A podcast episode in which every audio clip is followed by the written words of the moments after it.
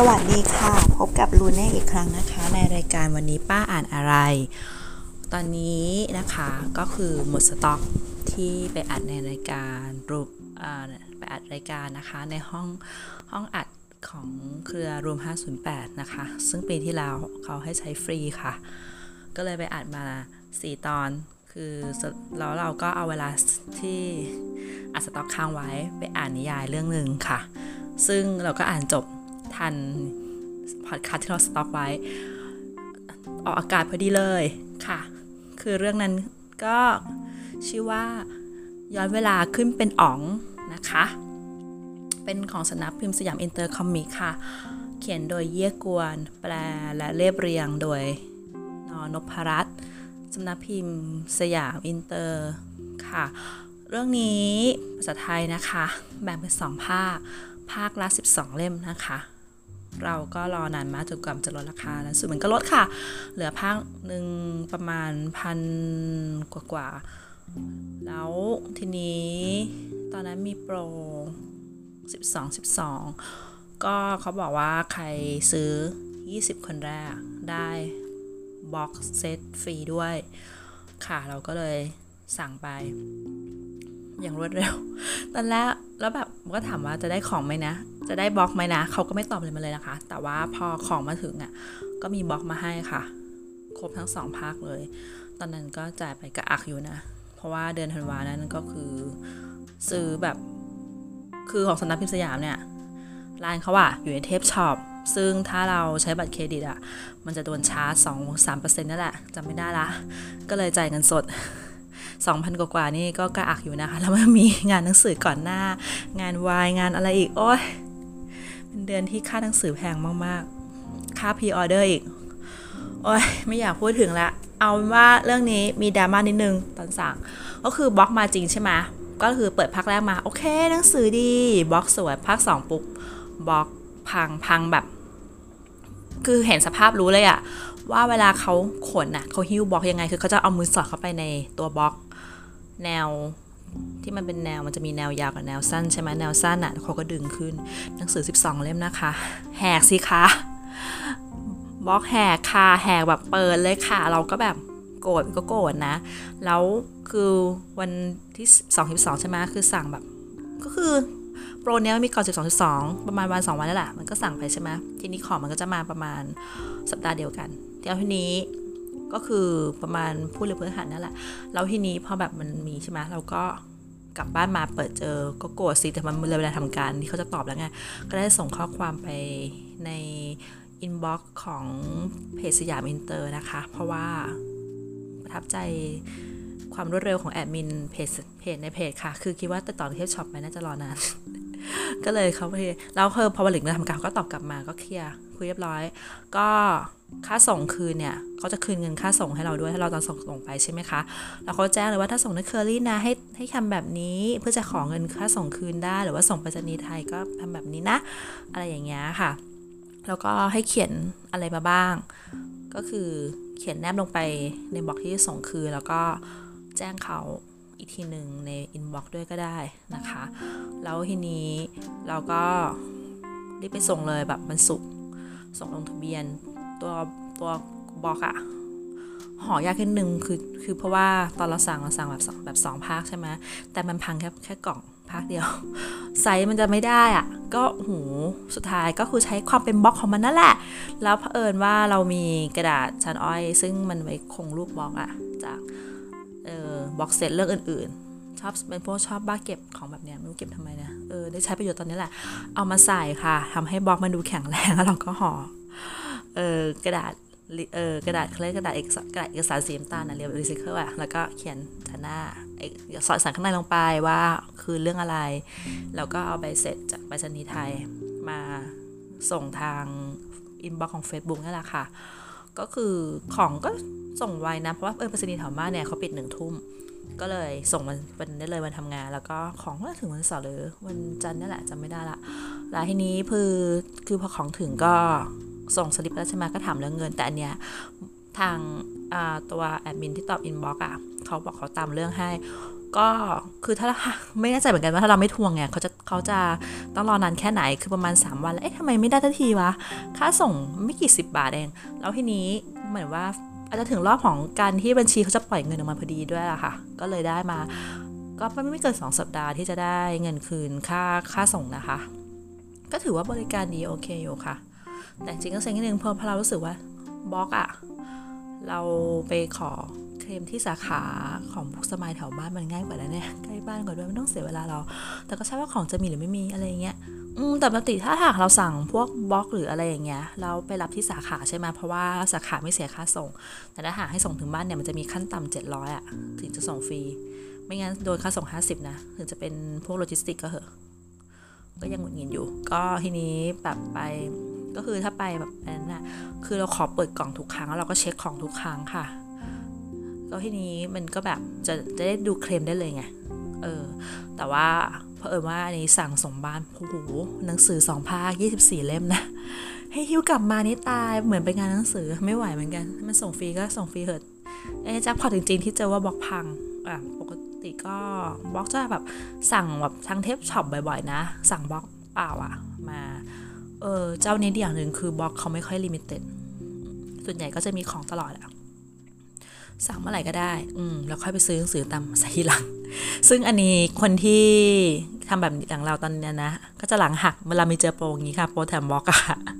ซึ่งตอนนั้นซื้อกล่องของเรื่องไม่เซิงไว้ แต่หนังสือยังไม่ยังซื้อไม่ยังยังยังไม่ได้ซื้อนะ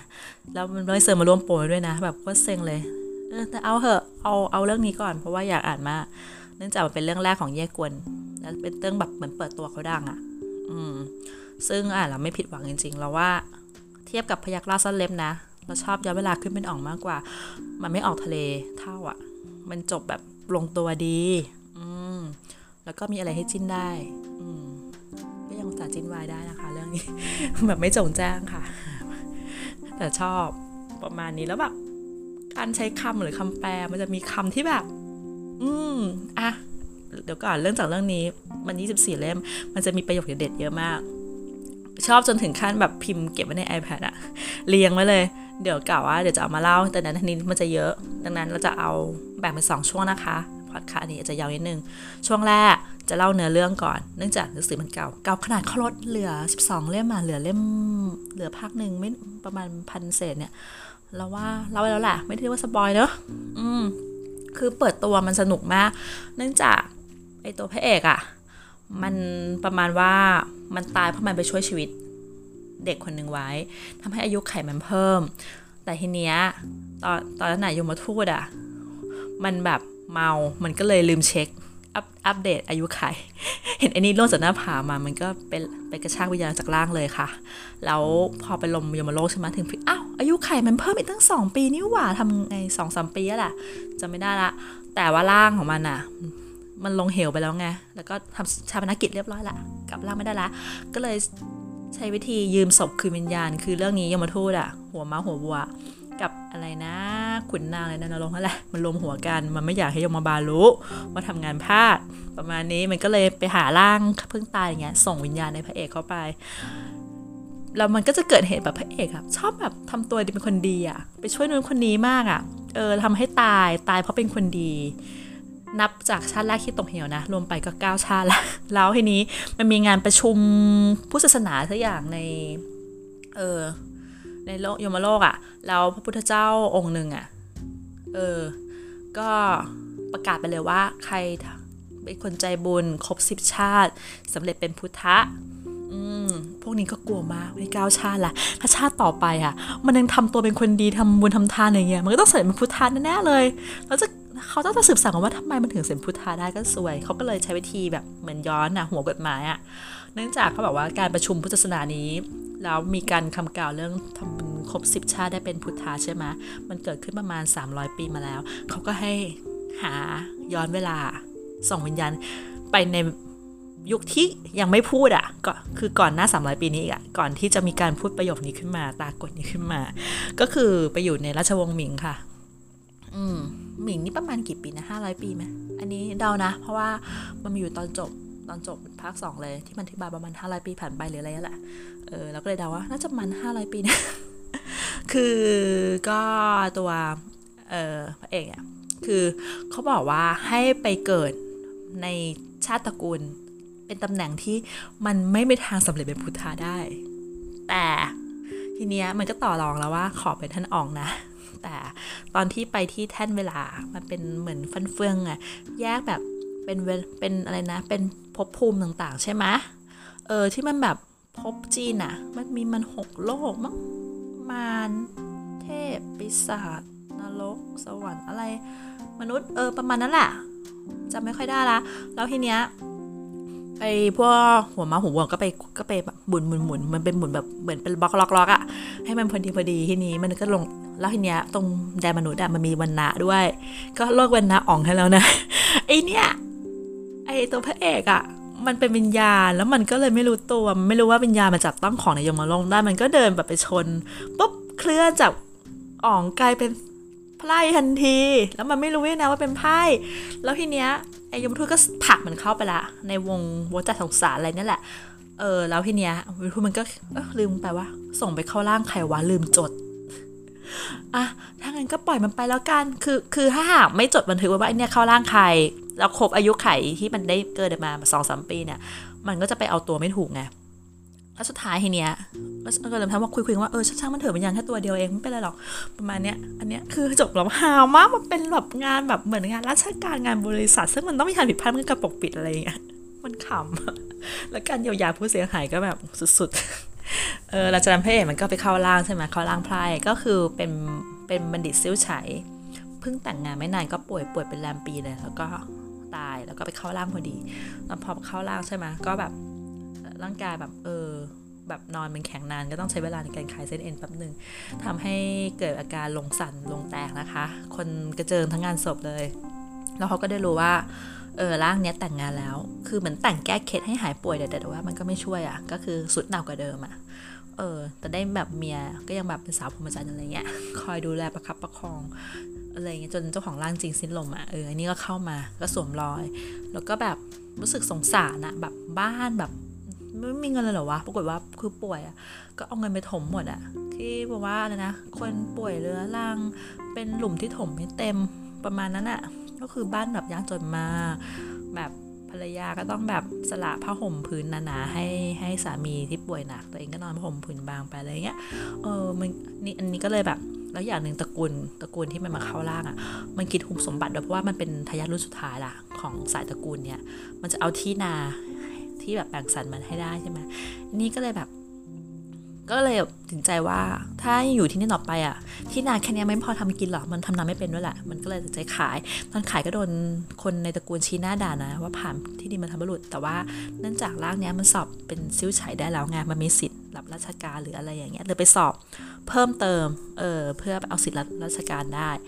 มันก็เลยไม่สนใจ มันก็อ้างว่าเนี่ย มันต้องจ่าย มันต้องหาเงินเพื่อไปสอบ สอบขั้นต่อไปในเมืองอะในเมืองหลวงอะไรอย่างเงี้ยก็เลยต้องขายแล้วก็ขายปุ๊บก็เข้าไปอยู่ในตัวเมืองพออยู่ตัวเมืองก็ไปหางานทำแล้วก็เผอิญว่าเนื่องจากอาชีพเก่าของเขาเป็นคนเป็นขายประกันคนขายประกันที่ว่าเคี่ยวที่สุดเหมือนคนเขียนแยกกวนเขาก็ด่าประเทศจีนนะว่าประกันประเทศจีนนี่นะ ซื้อง่ายแต่เค็มยากมาก มันจะมีลักษณะกลวิธีลากถ่วงอะไรสักอย่าง ซึ่งพระเอกก็เอากลยุทธ์ในการลากถ่วงไม่ยอมจ่ายค่าค่าเคลมประกันนะคะ มาใช้ก็เลยตกสาวได้อีกคนนึงแต่เรื่องนี้เราชอบอีกหนึ่งก็คือ ตัวพระเอกมันเหมือนมันฝังใจว่ามันอยู่ได้แค่ 2 ปีอะคือตามอายุขายที่ได้ฟรีเพิ่มมาใช่ไหมจากการทำบุญ มันก็เลยแบบไม่อยากผูกมัดกับผู้หญิงคนไหนเลย ไม่อยากแบบให้เขามาเสียใจ เดี๋ยวมันเป็นไม้แต่สาวอะไรอย่างเงี้ยขนาดแบบเมียของเจ้าของร่างเดิมมันจะไม่ไม่แตะต้องเลยนะปล่อยสาวพงจันทร์ไปเลิกจนทั้งผู้หญิงคิดมากอะเสียใจ อันนี้ก็เลยต้องไปแบบไปโกหกเขาว่า เออตอนที่ขึ้นมาอะไรเงี้ย ไม่สามารถจริง ๆ แบบเหมือนแบบว่าหนีหนีจากนรกมันรอว่าหนีมาจากนรกมาอะไรประมาณเนี้ยถ้ามีอะไรแบบเสียพมแต่ต้องผู้หญิงเดี๋ยวมันจะมีปัญหาอะไรเงี้ยเออ ก็ประมาณนั้นแล้วทีนี้ มันก็จะแบบเกิดสงครามแบบ เพราะว่าที่ที่มันอยู่อะ ออหมู่บ้านเดิมมันเนี่ยมันเป็นเชิงเขาติดชายแดนใช่ไหมมันย้ายเข้ามาในเมืองที่เมืองที่ว่าก็เป็นจุดพักม้าเออจุดพักม้าก็คือชายแดนเหมือนกันเป็นเป็นชายแดนที่แบบเอออยู่นอกกำแพงเมืองจีนเลยมั้งก็คือพวกมองโกลอะมาตีง่ายซึ่งช่วงนั้นช่วงเป็นเป็นราชการต้าหมิงที่หงจือฮ่องเต้มั้ง เออพวกตาต้ามีอำนาจมาก เขาก็เลยแบบหน้าหนาวเงี้ย อ่าไม่มีอะไรกินมาตีมาตีต้าหมิงดีกว่า เออ ประมาณนี้ก็จะมาตีจุดทุ่งหน้าหนาว แล้ววันนั้นดันเป็นมาตีวันปีใหม่พอดี โอ้โห วุ่นวายมากทั้งปีใหม่เลย คืองานปีใหม่ก็ต้องจัด ลบก็ต้องลบ อ่า แล้วทีนี้เผอิญว่ากระทรวงมันดูเดือดมากทำให้แบบข้าราชการตายไปตายมาไอ้นี่เป็นเหมือนเป็นซื้อยาเขาเรียกว่าก็คือกุนซื้อนั่นแหละ เออ ก็เลยพอทางการทางการแบบ กองส่วนกลางอะส่งส่งทหารมามามามาช่วยใช่ไหมมันถามมันก็เลยชี้ไอเนี่ยแกเป็นรักษาการแทนไปเลยตำแหน่งเจ้าที่รับส่งข่าวสาร เออ แล้วทีเนี้ยไอคนที่มันมาแทนอะดันมันอยู่หน่วยอะไรวะกรมความมั่นคงแผ่นดิน อ่ากรมความมั่นคงแผ่นดินนี้ ถ้าใครอ่านพยักษ์จะเข้าใจว่า คือหน่วยงานแรกที่เสียสินเข้ามารับตำแหน่ง ใช่ แต่เสียสินเขาจะรับตำแหน่งเป็นทหารรับสาราชองครักษ์ใช่ไหมตำแหน่งราชองครักษ์ อ่าแล้วก็ได้สวมเครื่องแบบปาบิน มีดาบปักวสัน แต่พระเอกไม่ใช่ เป็นแค่เจ้าที่รับส่งข่าวสารของหน่วยกรมความมั่นคงแผ่นดิน คือรับสารจากนอกด่านเข้ามาในด่าน ซึ่งตอนนั้นคนคนหนึ่งก็จะมีแบบสายที่อยู่นอกด่านอะไรเงี้ยเขาจะคอยส่งเวลาส่งนะจะปิดผนึก ประทับคลั่งเป็นรูปปลาบินหุยดูฟังแล้วน่ารักเนาะคือเราไม่เคยเห็นของจริงเราจะคิดว่ามันต้องมุงมิงมากๆแน่เลยปลาบินแบบปลานกกระจอกบินบอกว่า แล้วก็สำคัญมากจะปั๊มสามอัน อะไรอย่างเงี้ย แล้วตู้เก็บนะ จะมีตู้เซฟด้วยนะเก็บข้อมูล ก็จะมีเป็นตัวสลักอะก็เป็นรูปปลาเหมือนกัน แล้วก็มีไข่ต้องอะไรอะหมุนหมุนอะไรแบบอะไรของเขาอะคืออ่านแล้วมันรู้สึกน่ารักมุ้งมิงดีว่ะอยากได้สักอันเออจากนั้นก็มีการในการสรุปครั้งนี้แหละ แล้วทีนี้เผอิญว่าระบบของต้าหมิงมันประหลาดๆก็คือชอบให้บุญสสะกดบูใช่ไหมแม่ทัพมันออกศึกดันส่งขุนนางบุญกับขันทีมา เขาเรียกว่าเป็นขุนนางสมทบ แต่ดันไปสั่งการแม่ทัพซึ่งจริงเวลาออกรบเนี่ยเขาจะมีกฎมันว่าแม่ทัพออกรบไม่ฟังสั่งเจ้าชีวิตด้วยซ้ำแต่อันนี้ไปสั่งการสั่งไปสั่งมาตายไปเกือบห้าพันเออติดกับดักของพวกตาตานะอันนี้แต่ก็รอดมาได้แหละไอ้พวกตัวสำคัญอะรอดมาได้ ดังนั้นพระเอกมันก็หงุดหงิดอย่างเงี้ยแบบคนตายไปเยอะแล้วมันอะไปห้ามแล้ว ไปห้ามแล้วแบบไม่ให้เข้าไปแต่ มันก็ไม่ทันไง เออมาทีนี้มันก็เลยแบบเขียนจดหมายไล่แถลงการเหมือนคอมเพลนบริษัท เออ ส่งคอมเพลนบริษัทส่งแบบคือคอมเพลนส่งแบบไปส่วนกลางทีนี้อีตัวของคันทีอะมันต้องการหาแพรบาปว่าไม่ใช่มันที่สั่งการมั่วซั่วจนกองทัพแบบตายไปไปห้าพันใช่ไหมก็เลย เออมอก้นดำก็เลยหล่นใส่แม่ทัพที่นำทัพเข้าไปติดกับดักค่ะ ซึ่ง ตอนนั้นอะเออเหมือนกับไอเนี้ยก็คือโดนปลดแค่แบบลดยศ แล้วก็ปลดย้ายไปอยู่แถวเจียงหนานแทนอะไรเงี้ย อืมไม่ใช่เจียงหนานสิ ไปฮกเกี้ยน เออไปฮกเกี้ยน แล้วก็ทีนี้เนื่องจากไอ้คอมเพลนเนี้ยมันเขียนดีมากอธิบายว่าวิธีแก้ปัญหาที่ถูกต้องด้วย แล้วขันทีเอาไปใช่ไหมขันทีมีสิทธิ์ส่งทุกอย่างให้ถึงมือ ฮ่องเต้โดยตรง ไม่ผ่านรัฐขุนนางเออคณะรัฐมนตรีเออพอฮ่องเต้อ่านปุ๊บชอบ เรียกตัว เรียกตัวปุ๊บกรมความคมแผ่นดินก็รู้เรื่องอ่าก็รีบมามอบหมายงาน มอบตำแหน่งมอบยศให้ ให้ทำงานแทนเลยแล้วก็ได้ยศเลยอะไรเงี้ยแล้วเลื่อนยศให้ด้วยสักพักหนึ่งเขาพอระหว่างเดินทางเข้าเมืองปุ๊บอะฮ่องเต้เพิ่มอีก เพิ่มตำแหน่งผู้ร่วมเรียนกับองค์รัชทายาทอะ คุ้มคงแผ่นดินมันก็การจะวางตัวค่อนข้างกระช้าอยู่แล้ว ก็เลยเพิ่มยศให้อีก เออหาบ้านให้ด้วยนะ อยู่ฟรีเลย อืมแล้วก็พอทีนี้ไปอยู่กับชทายาทแหละ ความที่แบบอายุห่างกันปีสองปีไง มันก็เลยแบบเล่นกันเป็นเหมือนแบบจะว่าคือเอาอย่างนี้อายุของร่างสิร่างพระเอกอะกับตัวห้องเต้มันห่างปีสองปี แต่แต่ถ้าอายุจริง ๆอะมันก็ไม่ใช่ใช่ไหมอันนี้ก็เลยแบบ แต่ว่าอยู่ครับพระชายาถ้ามันรู้ประวัติศาสตร์มันรู้ว่าใช่เนี้ยจะต้องออกเป็นแนวแบบเสพเพอะก็คือประมาณว่าวันๆก็เอาแต่อยู่ในวังม่วงกับผู้หญิงวังหลังอะไรเงี้ย เออ ก็ใช้คำดีนะ มังกรหยอกเย้าหง ประมาณว่าดูละครพีเรียดจีนนั่นแหละ แล้วมันเอายุคของเต้คนนี้กับวังหลังมาเล่นพอดี ก็จะมีวันก็ประมาณเนี้ย อารมณ์เหมือนจันหวยมั้ง เออ นั่นแหละ ทีนี้มันก็เลยแบบไม่อยากให้ เอ่อวัชทายาทเนี่ยเป็นแบบนั้นไงก็เลยพยายามชักนำไปทางที่ดีหน่อย เออแต่ก็ต้องตามใจไม่ขัดใจมากอืมซึ่งก็เลยกลายเป็นเพื่อนเหมือนเพื่อนที่ดีคือคนที่อยู่ตอนนั้นอะทุกคนแบบจะกลายเป็นคนสนิทในอนาคตไงเออจะถูกเรียกว่าแปดพยาทีนี้พอพระเอกมันเข้ามาเป็นแบบวัสับเลยเป็นคนที่เก้าไปเฉยเลยอะไรเงี้ยหลังจากนั้นพอเออประมาณว่าพอชายชมาขึ้นของราชปุ๊บ เขาอะก็ใช้งานประมาณ ใช้สอยก็เป็นขุนนางแล้วจะสำนางนั่นแหละ แล้วทีเนี้ยเหมือนกับไม่พอใจอะไรสักอย่างตอนนั้นแบบเพราะว่าคือคลอดแบบเด็กมากเพิ่งสิบห้าสิบหกอะไรอย่างเงี้ย ก็เลยว่าอ้าวกความว่างคนแผ่นดินคานอำนาจกับตรงฉาง ตรงฉางคานคานอำนาจกับซีฉาง คือสามหน่วยแล้วสามหน่วยเนี้ยพอมันไม่ได้คานจริงๆไงคือเขาคือตอนแรกอะหงอู่ฮ่องเต้อะ เขาเขาออกแบบมาเพื่อให้ขาดอำนาจใช่ไหมถมสารช่วงอ่าแล้วทีเนี้ยมันไม่คานไงก็คือตรงฉางมันเป็นขันทีอยู่แล้วใช่ไหมแล้วขัดแต่ขันทีของตรงฉางเนี่ย มันจะมีขันทีกลุ่มหนึ่งขันทีวังใน อะขันทีในก็มีขันทีซือดีเจียนเก็บภาษีเหมือนแบบให้คุณให้ขันทีเก็บภาษีเพราะคิดว่าขันทีไม่ละโมบโลภมาก อ่า อันนี้คือเข้าใจที่ผิดนะคะ ก็รู้รู้อยู่ ไม่รู้คิดอย่างเขาคิดว่าเขาอยู่ในวังเห็นขันทีติดตัวมั้งคิดว่าคนจะดีเหมือนเจิ้งเหอมั้ง เขาเลยออกแบบอย่างนี้มาพระเจิ้งเหอเป็นคนตั้งค่ายตรงฉางนี่ทีนี้ซีฉางก็ให้ขันที่อ่าซีฉางเนี่ยจะรู้จักกันดีเราจะส่งเฉิงว่ามีวังจื้อวังกงกง ซึ่งดังมาก อืมนั่นแหละ ก็คือคุมซีฉางทีนี้แต่ซีฉางเนี่ยปกมันจะยิ่งกว่ามันจะยิ่งกว่าตรงฉางของคนคนนึงคือ มันขึ้นมาทีหลัง แต่มันจะขึ้นต่อกับฮ่องเต้แบบสุดๆ คืออ่างฮ่องเถึงค์องค์ชายาถึงนี้ใช่ไหมที่องค์หลังเนี่ยเขาจะไว้ใจซีฉางมากเนี่ยที่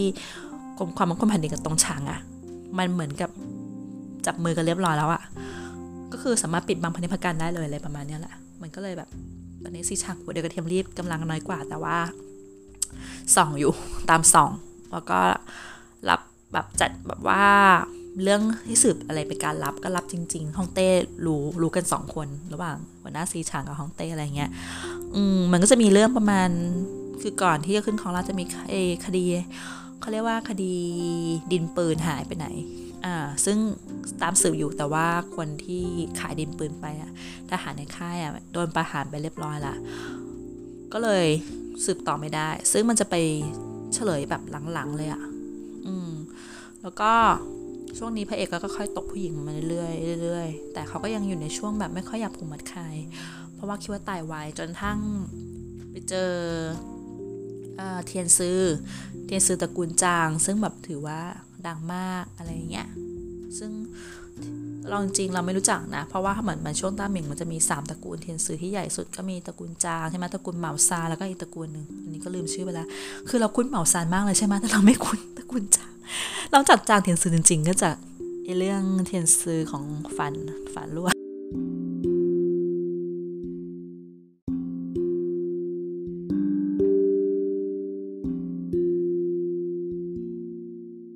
ของฝันฝันรั่ว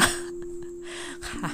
เพิ่งรู้ว่าเป็นตระกูลจางที่ใหญ่ขนาดนี้นะเออแล้วทีนี้แบบเขาบอกว่าไม่ต้องห่วง อายุไขไม่ใช่สองปีหรอกเพราะว่าชะตาของพระเอกอะจะต่ออายุไขด้วยการฆ่าฟัน ยิ่งฆ่าคนมาเท่าไหร่อายุไขของคนที่ถูกฆ่าจะมาทบที่ตัวพระเอกให้อายุยืนขึ้นเรื่อย ๆ ก็ทั้งนั้นทั้งชีวิตอะก็คือต้องฆ่าฟันตลอดเวลาไม่ไม่สามารถแบบปล่อยอยู่ว่างไรเรื่องราวได้นะคะ ชอบคำนี้มากอยู่วางในเรื่องราวสำนวนท่านนอกก็คือแบบจริง ๆเขาบอกว่าอาถรรพ์อาถรรพ์ข้าวฟันอะรุนแรงมากไปที่ไหนก็แบบเหมือนเป็นดาวไม้กวาดอะเออคือต้องมีการประหารมีการฆ่าแบบเออถ้าไม่ฆ่าศัตรูก็ต้องประหารคุณนางทุจริตอะไรอย่างเงี้ยแล้วทีนี้ก็แบบเขาก็ทำงานให้เรื่อยๆแหละแล้วก็ทีนี้ตอนที่ตะคัซีฉางปุ๊บอะห้องเต้บอกไม่มีเงินให้นะ ไปแต่ต้องไปจัดไงทำไงดีวะเพอเอิญว่าไปดึงตัวพ่อค้าเออเป็นเป็นคนหัวการค้าคนหนึ่งแบบที่แบบค้าขายเก่งเนี่ยเออจากความกรมความมั่นคงแผ่นดินมา แล้วก็เนื่องจาระวังบริหารเออหน่วยสืบสลัมไม่เป็นก็เลยไปดึงตัวสายสืบนอกด่านของของกรมความมั่นคงแผ่นดินใหม่แบบเป็นแบบเหมือนตั้งบริษัทใหม่แล้วแบบเออไปสตาร์ทอัพใหม่แล้วก็ไปดึงคนในที่เก่ามามาร่วมงาน แต่ทีนี้เอิญว่าหัวการไอคนมีหัวการค้าไงมันเลยตัดสินใจว่าทำระบบโลจิสติกสิเพราะว่าตอนนี้โลจิสติกในประเทศจีนตอนต้าหมิงอะ่ะมันไม่ดีถ้าเราทำอะ่ะเงินเป็นกอบเป็นกำนะเพราะว่าหนึ่งพกพาตราราชสำนัก ใครจะกล้ามา เก็บค่าผ่านทางใช่ไหมภาษีก็ไม่ต้องจ่าย แล้วก็ใช้วิธีกระชากกระชากแบบ คนมามาร่วมลงลงลงทุนด้วยอะแล้วโดยฟองรองจะให้มี backup ก็คือไปชวนฮ่องเต้มาลงลงหุ้นจ่ายเอาเอาเงินมาลงสักหน่อยซิแต่เดี๋ยวจะเอาจะทำแบบพื้นที่โลจิสติกอะไรอย่างเงี้ยแล้วก็ไปชวนผู้ว่าก่อกงอะเออพวกมีบรรดาศักดิ์ทั้งหลายอะที่แบบไม่มีอะไรนะนั่นน่าจะสำนักเออมีแต่บรรดาศักดิ์แต่ก็รวยด้วยใช่ เออ ก็มามาร่วมมาลงหุ้นกันมาลงหุ้นแล้วเขาก็แบบขยายพื้นที่โลจิสติกไปเรื่อยๆ เออ ให้ให้มันทั่วประเทศไปใช้จุดผ่านทางของราชสำนักนะคะ ในการขนของซึ่งเขาใช้ว่าขนของเถื่อนเพราะหนึ่งไม่เสียภาษีแล้วพวกไอ้พวกที่มันขนขนของแบบซื้อขายอะแบบ เียคนโตคนนั้นใครจะมากล้าเก็บภาษีอืมซึ่งตอนอ่านเนี่ยเราชอบมากเลยแบบเหมือนแบบขึ้นเหนือไปซื้ออันนี้นะ แล้วเอามาขายนะ แล้วเราก็เอาอาชีพขายเนี่ยไปไปไปซื้อนู่นซื้อนี่เหมือนตอนเล่นซูโคเดนอะเป็นเกมที่แบบใช้เวลาเล่นนานมาก ไม่ใช่เวลามาเก็บมาเก็บเวลติดบอลยากเลยนะมันนั่งเนี่ยถ้าไม่ทำเควสทำอาหารนะ ก็จะไปเนี่ยวิ่งซื้อวิ่งซื้อของขายของเอาเงินเข้ากองทัพมาทำอะไรเยอะก็ไม่รู้ เงินไม่ได้ใช้เยอะขนาดนั้นก็ พอมันเริ่มรวยใช่ไหมมันจะมีเรื่องเหมือนคนที่โตมาด้วยกันอะกลุ่มแปดพยักอะเออ มันจะมีแบบเริ่มทุจริตคิมชอบ ทีนี้ห้องเต้เป็นเพศแบบ คือฉันฉันรักอะฉันก็ให้ภัยเสมออะขอแค่อย่าทรยศความไว้วางใจ อย่าทรยศใจ เออ ความเป็นน้ำใจที่ให้กันอะไรเงี้ยนั่นเองคือตัวพระเอกก็รู้เรื่องนี้ดีมาก ว่าเป็นคนแบบถึงไหนถึงกัน แต่ถ้าหากโดนทำร้ายแบบทรยศอะ มันจะเสียใจมากแล้วเขาจะเอาคืนแรงมาก ก็มีคนหนึ่งเออเป็นขันทีที่ดูแลเขามาตั้งแต่เด็กพ้องเต้อะแต่ว่าเป็นพวกเพศแบบเออเหมือนกับพ้องเต้บอกอยากอยากได้เงินแปดหมื่นอะไอ้นี่ก็แบบโอเค ฉันต้องไปไปขุดรีดภาษี เอาสักแสนหนึ่งแล้วกันแบบแปดหมื่นสองห้องเต้อีกสองหมื่นเอาเข้ากระเป๋าตัวเองอะไรอย่างเงี้ยแล้วทีนี้พอมันพูดอย่างนี้ใช่ไหมเวลามันไปสั่งการอะไอ้คนนั้นก็แบบ คือข้างบนเป็นแบบนี้ข้างล่างก็ต้องเป็นเหมือนกันล่างเอ้ยเอาแสนเลยเหรอไหนๆแล้วเอาข้ามเนินการเก็บไว้กับตัวก็สักแสนสองดีกว่าก็ไปรีดขุดรีดแสนสองคือทำอย่างเงี้ยไปเรื่อยๆทอดๆจนแบบมันเยอะขึ้นเรื่อย ๆ ใช่ไหมเขาชั่นแบบลูกโซ่อะคือคนที่โดนขุดรีดเข้าอะก็ถึงขั้นฆ่าตัวตายยกบ้านเลยอะไรอย่างเงี้ยซึ่งพอพระเอกมันต้องแบบรู้แล้วแหละประมาณว่าไอ้นั่นก็ขี้ฉามันไม่อยากให้ฮ่องเต้อะมีคนแบบที่สนิทอะด้วยอะมากกว่ามากกว่ามันเองไง ก็เลยหาทางจะล้มไอ้นี่ก็พยายามหาทางล้มใช่ไหมก็เลยรวบรวมข้อหารวมๆกันแล้วเอิญตอนนั้นอะพอมีคนแบบโดนฆ่าตายยกบ้านเพราะว่าโดนรีดเข็นมากเกินไป มันก็มีคนนึงก่อกบฏแม่งเลย ไม่จ่ายภาษีเว้ยเออ อันนี้เราก็ว่าสุดยอดเลยว่ะไม่จ่ายภาษีก่อกเออ แต่ก็คือมันก็แบบเหมือนระบบภาษีตอนนั้นอะ มันห่วยอะเออ มันไม่ใช่ภาษีรายได้แบบปัจจุบันไงเขาก็คงแบบโกรธจริงๆนั่นแหละทีนี้ก็แบบคนร่วมมาร่วมเยอะ มาร่วมเยอะ แล้วกองกำลังนี้ก็แบบคราวนี้พอมาร่วมเยอะเข้าอะ มันก็แบบป้นชาวบ้านด้วยกันเองนี่แหละ แล้วพอป้นเปิดเผาเสร็จขโมยของเขามา พวกชาวบ้านไม่มีไม่มีที่ไปมาเข้าร่วมกองกองโจรกบฏเนี้ยต่อเฉยเลย เพราะจะได้มีข้าวกินไง เออ ก็แบบแล้วก็ใหญ่มากเลยนะ แบบหูพื้นที่แบบลุยไปทั้งสามสี่มณฑลน่ะเออ สุดท้ายพระเอกก็ต้องไปปราบใช่ไหม อะอันนี้ลืมเล่าเล่าข้ามไป มันมีเรื่องมองโกลตอนตอนนั้นอะแบบพระเอกมันก็คุยมันกับน้องเต้ว่า คือมันยังกลัวจากการที่แบบต้องสู้รบคือตอนนั้นนะที่ว่าที่บ้านเกิดมันโดนโดนโจมตีอะก็เลยว่าหาทางดีกว่าก็เลยแบบ จะไปเซ็นสัญญาเป็นพันธมิตรกับเผ่าหนึ่งซึ่งแบบอยู่นอกแบบก็อยู่นอกไหมก็ไม่นอกหรอกเขาคือเขาก็แบ่งตอนเอินว่าตอนทำสงครามอาหลานอะ อาที่ชนะเขาแบ่งพื้นที่ให้กระตึงหนึ่งแต่ที่กระตึงนั้นน่ะมันเป็นจุดตัดขาดทางเชื่อมต่อของกำแพงเมืองจีนฐานที่มั่นอะไรอย่างเงี้ยแหละเออไม่แน่ใจ ก็เหมือนเหมือนเป็นฐานที่มั่นก็คือเหมือนเป็นค่ายทหารเป็นแล้วก็เป็นเหมือนไม่ใช่ไว้ค่ายทหารอย่างเดียวหรือเป็นเมืองด้วยนะเออแต่เอิญว่า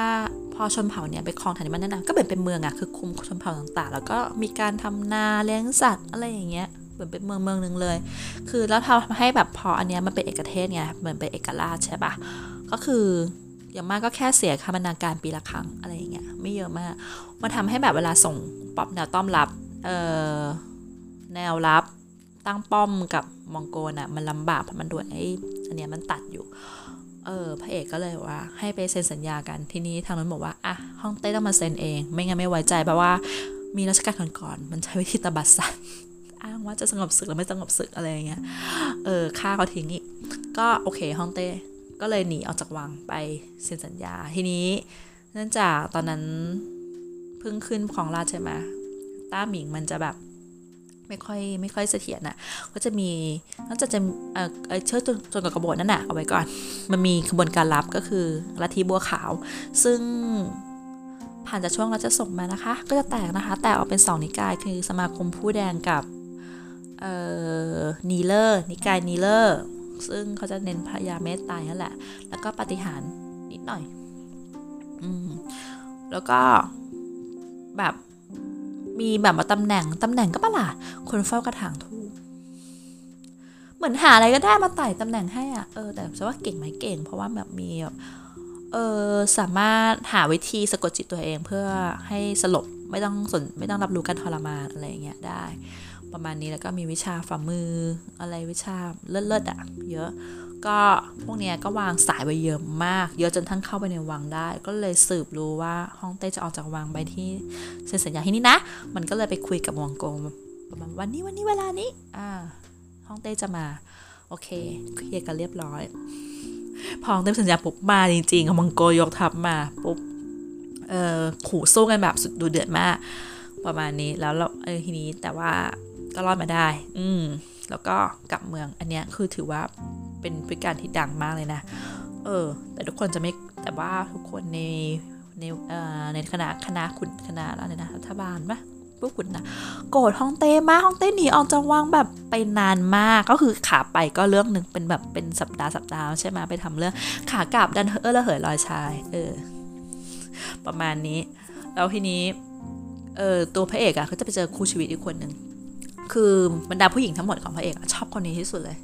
เดี๋ยวค่อยเล่าแล้วกันเรื่องผู้หญิงเอาเรื่องเอาเรื่องต่างๆก่อนทีนี้จบจากนั้นใช่ไหมเขาก็ต้องไปปราบโจรสลัดก่อนเพราะเขา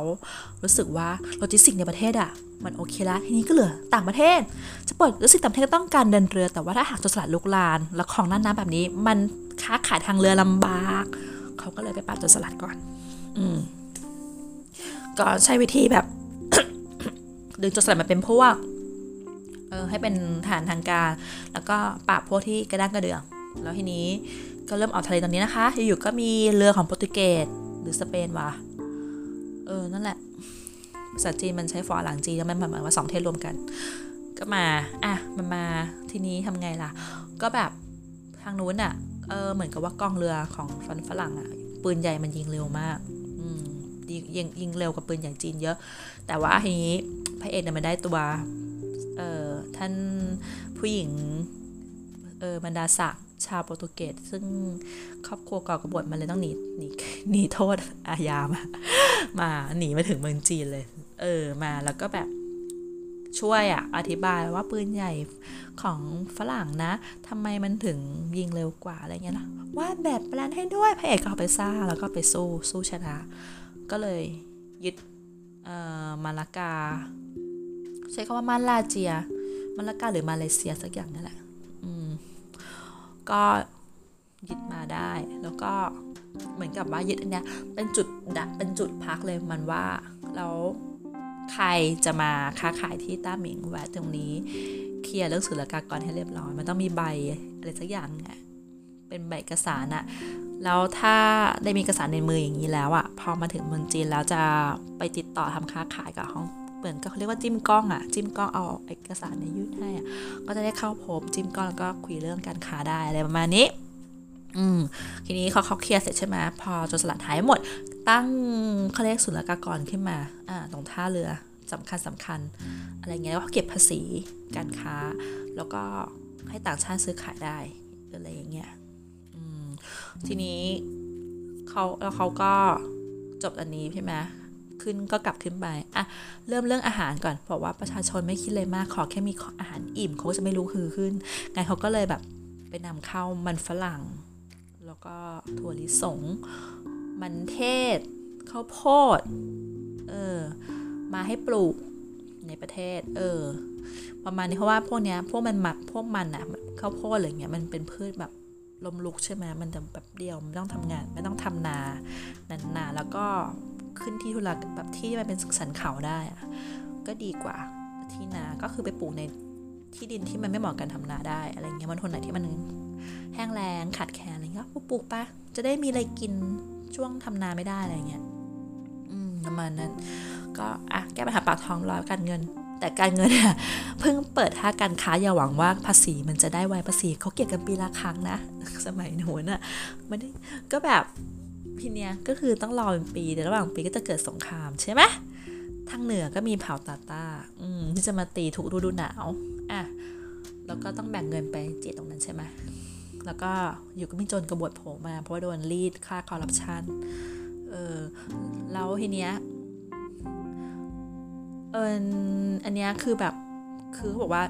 สงครามต้องจบโดยไวพอจะไม่มีเงินจ่ายค่าอาหารอาหาร แต่วิธีแก้ปัญหาเขาคือยึดทรัพย์ ไอ้พวกเขาทั้งหลายยึดทรัพย์มาแล้วเอาเนี่ยไปจ่ายเป็นจ่ายเป็นเงินเดือนอาหาร เล่นง่ายดี เออแล้วทีนี้ก็เออปรับปรับได้ไวไหมก็ถือว่าไวอยู่นะ พอปรับเสร็จอะ มันจะมีพวกหนึ่งซึ่งเออซึ่งมันหนีได้มันก็จะหนีหนีกลับกลับขึ้น จนขึ้นภูเขาไปเพราะแต่ก่อนมันจนภูเขามาก่อน แล้วก็เข้าร่วมกับเหมือนแบบกลุ่มโจรหลายกลุ่มมารวมๆกันกลายเป็นโจรกบฏอะทีนี้พอ เขาตีแตกปุ๊บมันก็เออจะมีกลุ่มกองกำลังหนึ่งที่มันเหลืออยู่อะ มันก็หนีขึ้นเขาไป ซึ่งอันที่เหลือเนี่ยก็เพราะพระเอกจงใจปล่อยไปเนื่องจากเป็นกิ๊กกันนะคะ แล้วทีนี้ มันก็จะมีเรื่องราวรักๆคล้ายๆสักพักหนึ่งคือเราว่าเรื่องเนี้ยเรื่องราวแบบพวกโรแมนติกอะไรอย่างเงี้ย ถ้าพูดถึงโรแมนติกนะโรแมนติกมากแบบจะโรแมนติกก็โรแมนติกเต็มที่เลยนะ บทอัศจรรย์มี แต่ไม่เยอะมาก พอรับได้ ถือว่าน้อยกว่าพยักราชเล็บอะผู้หญิงเราก็ว่าน้อยกว่านะ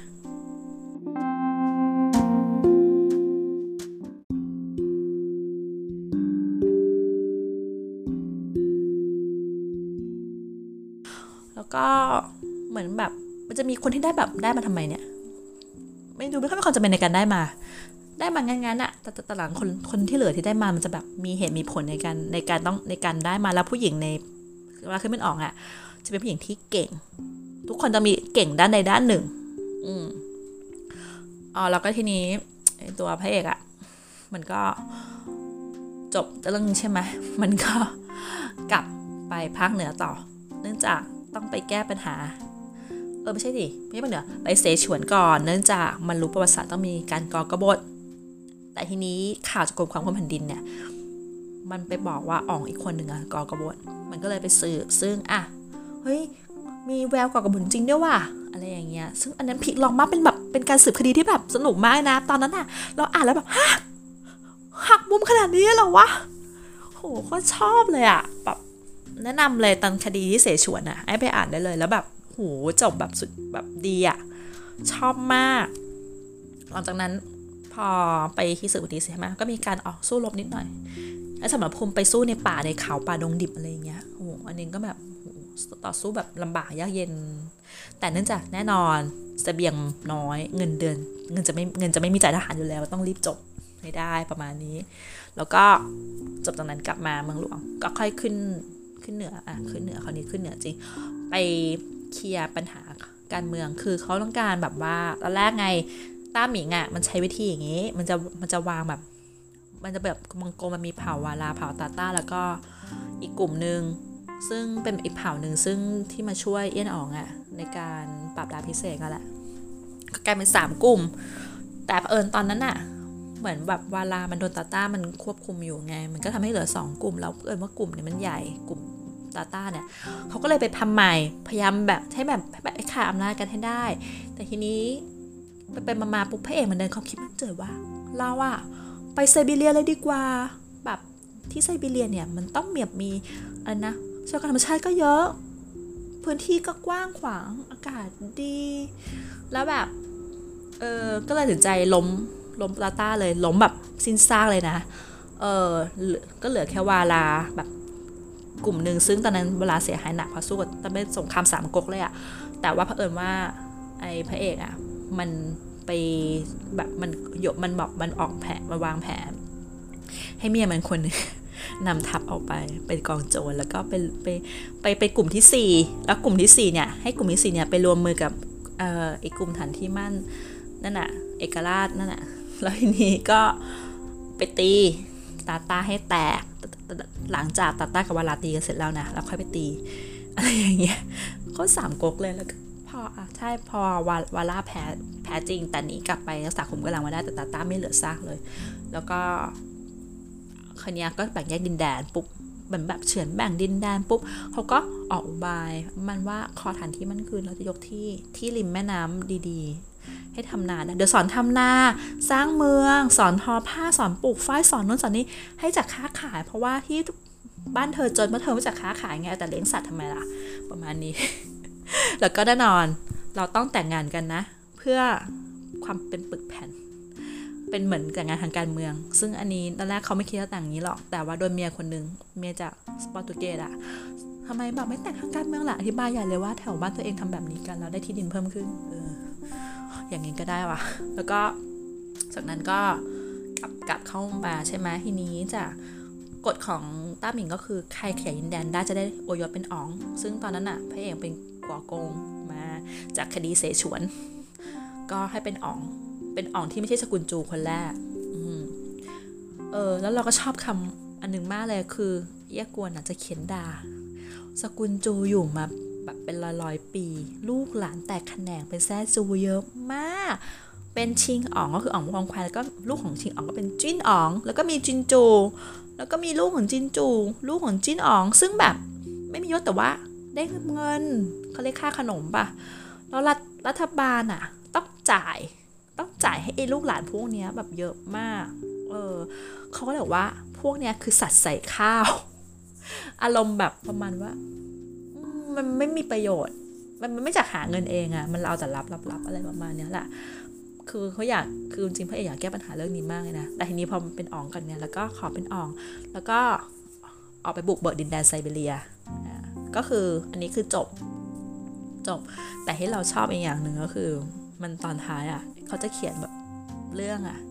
ประมาณว่า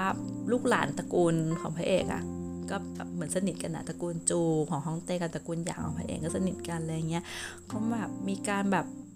แบบเป็นลูกหลานที่แบบเติบมาเป็นคนใหญ่คนโต ขยายไปทั่วโลกเลยนะ เออ ก็น่าจะลูกเยอะหรอเมียเยอะขนาดนั้นอะแล้วทีนี้ก็แบบ เออทำทำนู่นทำนี่ แล้วก็แบบ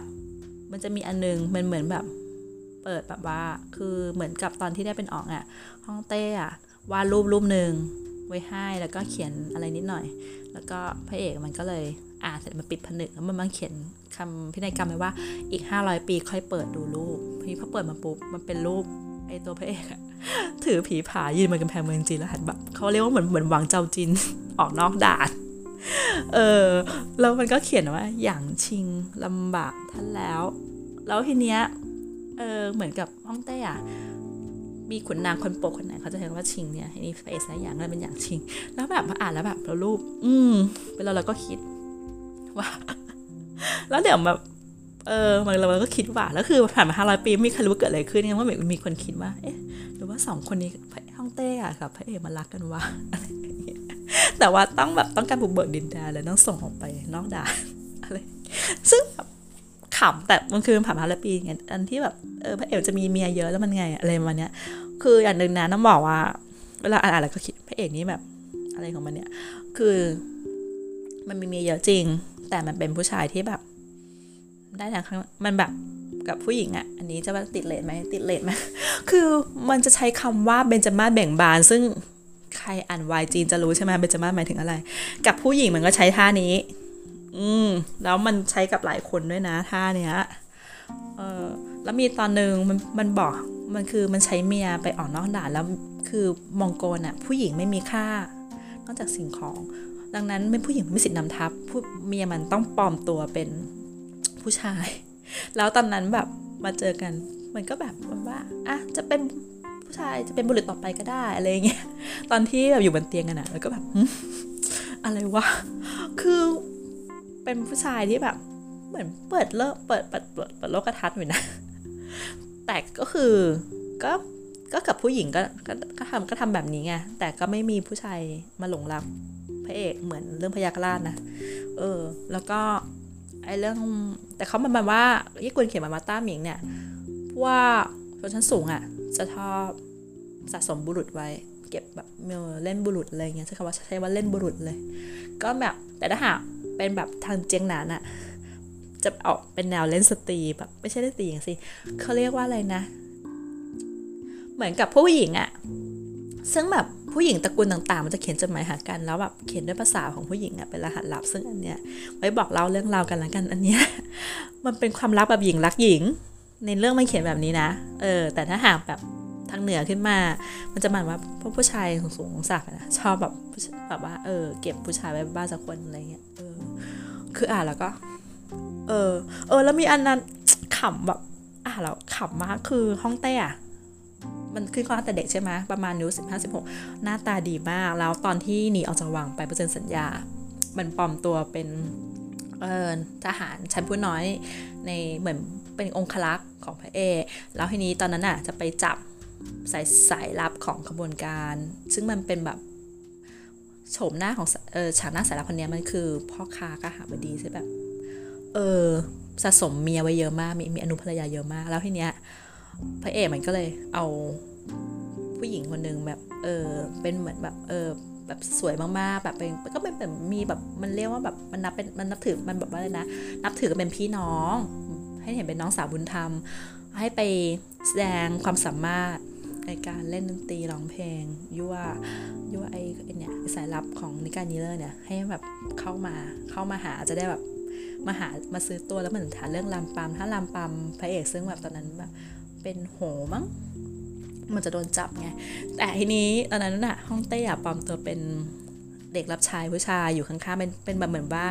เหมือนเป็นผู้สูงศักดิ์ต้องรวยดับหนึ่งจะมีชายชายหญิงใช่ไหมโดนฆ่าไอ้นั่นมาถึงปุ๊บแล้วแบบมันก็ขอพูดมันจะขอสองคนเลย เอาทั้งผู้หญิงทั้งผู้ชายไอ้พระเอกก็ไม่ให้ไม่ให้ไอ้นั้นก็บอกถ้างั้นผู้ชายคนเดียวก็ได้ ประมาณนี้เพราะว่าแบบมาเห็นแบบฮองเต้แบบหน้าตาดี อะไรอย่างเงี้ยคิดว่า มันใช้คำประมาณว่าอะไรนะในยาย เออหน้า เออหน้าเอาขึ้นเตียงด้วยแหละประมาณนี้คือแบบพระเอกถ้าสำลักตอนนั้นก็ขอ จะเอาผู้ชายแล้วแบบคือเอาจริงถ้าใครเคยอ่านอะไรนะมาทับอยู่บนขาอยู่ล่างจะรู้ใช่ไหมว่า แค่พูดจาเกี้ยวพาจิ้นอ๋อง ก็โดนแล้ว โดนหนักด้วยแบบ ษอะถึงตายนะ แต่นี่คือจะเอาฮองเต้ขึ้นเตียง โอ้โห สุดยอด มีสายตาดีจริงๆแต่ตอนนั้นปลอมตัวอย่างไง มันเอาผิดข้อนี้ไม่ได้ มันก็เอาผิดข้ออื่นแทน เออ ประมาณนี้ คือแบบ คือเอาผิดเด็กข้อเลยนะ เหมือนไอเนี้ยพยายามแบบก็คือขอแบบจะขอซื้อตัวคนรับใช้ผู้ชายใช่ไหมไป ทีนี้พอไม่ให้ปุ๊บมันก็เลยเหมือนร้องเพลง อวดความรวยตัวเอง แล้วก็เหมือนชูว่ารวยอะ่ะคิดว่าเด็กแบบใช้อะจะแบบเห็นเห็นเงินแล้วตาโตจะยอมมาด้วยอะไรเงี้ยซึ่งมันจะเป็นคำมีคำหนึ่งบนแทนตัวเองว่าอ๋องอ๋องยาหรืออะไรแหละมันก็เลยโดนจับข้อหาแอบอ้างเป็นเชื้อพวงอืมคือเป็นการยัดข้อหาง่าย ๆ เลย เออ แล้วก็ จับตัวไปเพื่อเค้นเอาข้อมูลนิการนิเลอร์ในเมืองนั้นออกมาทั้งหมด ซึ่งการทำอันนี้ทำให้มันรอดตอนที่โดนตาตาปูโจมตีก็เลยวางแผนตั้งรับทันเออแต่ก็เกือบตายเหมือนกันตอนนั้นอะอืมอะอันนี้จบเรื่องเนื้อเรื่องไปละ เดี๋ยวจะมีเรื่องประโยคเด็ดในเรื่องใช่ไหมแล้วก็จะมีเรื่องผู้หญิงของพระเอกที่เราจะเล่าว่าที่เราชอบชอบอะคนไหนบ้าง ก็เดี๋ยว ขอพักตรงนี้ก่อนนะคะ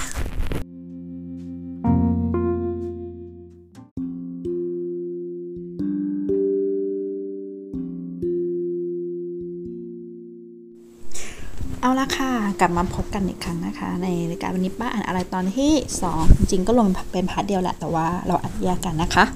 เนื่องจากมันจะนานเกินไปนะคะคือสรุปว่า partของการเล่าเรื่องย่อย้อนเวลาขึ้นเป็นอองของเรานะคะ กับดราม่าสิบปัญหาแล้วก็บ่นอะไรนิดหน่อย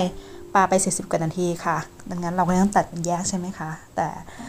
ก็อาจจะมีอาการแบบว่าฟังแล้วรู้สึกว่าขาดขาดไปบ้างนะคะ เพราะว่าตัดเราตัดเป็นจริงๆ ตัดแค่ตัดค่ะ เราก็ต่อเพิ่มอะไรไม่ได้แล้วนอกจากใส่เพลงประกอบนะคะ ใช่ไม่แค่ให้การให้แบบว่าดูไม่เด็ดแอร์มากเกินไปค่ะ อันนี้ก็ถือเป็นจริงแล้วถือเป็น part สองนะคะ ก็จะเล่าเรื่องบรรดาผู้หญิงทั้งหลายในฮาเร็มของพระเอกย้อนเวลาขึ้นเป็นอ๋องค่ะ จริงๆ อยากจะเล่าเรื่องคำคมที่แบบอ่านแล้วสะกิดใจด้วย แต่ว่า iPad ที่เก็บข้อมูลไว้แบตหมดค่ะ ก็เลยคงไม่ได้อ่าอัด podcast part ที่ 3 ในวันนี้นะคะะก็ตอนนี้ขอเริ่ม part ที่ 2ก่อนกับบรรดาสาวๆ ในเรื่องค่ะ ก็คือเราจะไล่ไปเลยนะ คนที่เราชอบแบบอะคนแรกก็คือเป็นภรรยาของพระเอกใช่ไหมคะ เขาชื่อว่าหานโยเนียง เป็นเหมือนภรรยาคู่คู่ยากเลยอะคือตอนที่แต่งมาก็อายุประมาณ14-15อะไรอย่างเงี้ยต้องมาดูแลสามีที่ป่วยหนักใช่ไหมยังไม่ได้เข้าหอก็ป่วยไปแล้วอะไรเงี้ยแล้วก็พอพระเอกมาเข้าร่างใช่ไหมนางก็ต้องทนแบบเป็นเป็นปีอะกว่าที่จะแบบลงเอยกันอะไรมีความสุขในห้องหออะไรอย่างเงี้ยพราะพระเอกมันก็มีปัญหา แต่นางก็คงอดทนคือเป็นผู้หญิงที่แบบ บ้านๆเลยอะเพราะว่าพ่อเป็นนายพรานใช่ไหมแม่ก็เป็นชาวบ้าน ข้อดิ่งหนึ่งเดียวก็คือเป็นสายบูตตัวเลยอะเพราะว่าพ่อเป็นศิษย์คารวาสของวัดเซาหลิน ก็เรียนวิชามาพอสมควร แล้วก็สอนให้นางรู้จักวิชาพลอง เพลงนึงรู้สึกชื่อท่ามันจะแบบบ้าๆเลยอะคุ้มข้างพิโรอะไรสักอย่างอะซึ่งนางเอกก็เลยแบบคนนี้เขาจะไม่กล้าบอกพระเอกนานมากเลยว่า ถ้าไม่ตายพลองเขาเนี่ยชื่ออะไรอาที่เป็นผู้หญิงต้องมาเรียนชื่อแบบว่าพลองท่าแบบแปลกๆอะไรอย่างเงี้ยแต่ไม่ได้แค่ไม่พลองเก่งนะโอ้โหมือเท้านี่ก็หนักหน่วงอยู่ค่ะแบบสายบู๊คือช่วยพระเอกได้มากเลยในตอนที่เกิดสงครามครั้งแรกอะตอนที่เขาอยู่จุดพักม้าจีหมิงอะแล้วก็หลังจากนั้นเข้าเมืองมานะก็ยังได้แสดง skill อีกนะ ตอนที่พระเอกจะโดนประหาร เพราะว่าไปปกปิดเรื่องคดีพระสุสานมีน้ำรั่วซึมนะคะ ซึ่งนี้เรื่องย่อไม่เล่าเพราะเรื่องมันยาวขนาดเล่าย่อๆแล้วปาไป 40กว่านาที อันนี้คือตอนนั้นอะจะโดนประหารคือเป็นความจริงแหละแต่เขาปกปิดเพราะเขาคิดว่า ถ้ามันต้องทำใหม่หมดฤทธิ์แบบย้ายที่อะไรเงี้ยมันไม่มีเงินจะใช้แล้วต้องไปรีดนาทาเร้นราษฎรอีกก็ไม่ไหวไงก็สร้างที่เดิมนั่นแหละเดี๋ยวหาวิธีซ่อมเอาซ่อมบ้านอะไรมันซ่อมบ้านอะประมาณนั้น นางก็ใช้ skill ตัวเบากระโดดแบบจากพื้นขึ้นไปบนลานประหารได้ เออในครั้งเดียวประมาณนี้แล้วก็เข้าไปปกป้องสามีจนรอดชีวิตมาได้ก็ไปบริกรรมได้อีกสองภาคอะค่ะ ก็อีกอันหนึ่งที่ชอบก็คือ คือนางเป็นผู้หญิงที่จริงนะหัวอ่อนว่านอนสอนงายแต่ว่ามั่นคงคือค่ะพระเอกพูดประมาณว่าจริงเขาจะอยู่ได้แค่ 2 ปีนะ อายุไม่อยู่หรืออะไรอย่างเงี้ยน่าสนใจว่าฉันก็ จะเป็นไม้จะไม่แต่งงานใหม่อะไรประมาณนี้ แล้วก็อยากมีลูกสักคนหนึ่งไว้เป็นพยาลักษอะไรประมาณนั้นนะที่แบบยังเป็นแบบอายุไม่ถึง 20 เลยอะแต่แบบเหมือนกรอบกุลสตรีในสมัยต้าหมิงมันครอบครอบนางเต็มที่อะแต่ว่าแล้วก็ความแบบที่นางแบบบ้านๆเงี้ยแล้วก็จริงใจไงห้องเต้ก็เลยชอบมาก เรียกแบบเจียเจียตลอดเลย แล้วก็แบบประธานตำแหน่งครูหูหญิงบรรดาศักดิ์ให้แบบเป็นหูหญิงบรรดาศักดิ์ที่น้อยมาก ๆเลยอะ ไม่ถึง 20 ได้ขั้นหนึ่งแล้วมั้งอืมแล้วก็ความเป็นผู้หญิงบรรดาศักดิ์อะก็เลยสามารถใส่ชุดบรรดาศักดิ์เข้าวังได้ แล้วก็ไปช่วยพระเอกบอกบอกข่าวอะไรได้อีกด้วยนะอืมแต่บอมไปไปเรื่องน่าจะไม่ค่อยมีบทแล้วล่ะน่าจะหลังจากนั้นมีลูกอะ่ะ ก็จะให้ให้ไปบอกแล้วเรื่องนี้มันตัดจบ มันก็เลยแบบ ไม่ค่อยแบบเต็มที่กับเรื่องผู้หญิงมาก อะ ต่อไปทีนี้ ก็จะมีหลังหลังจาก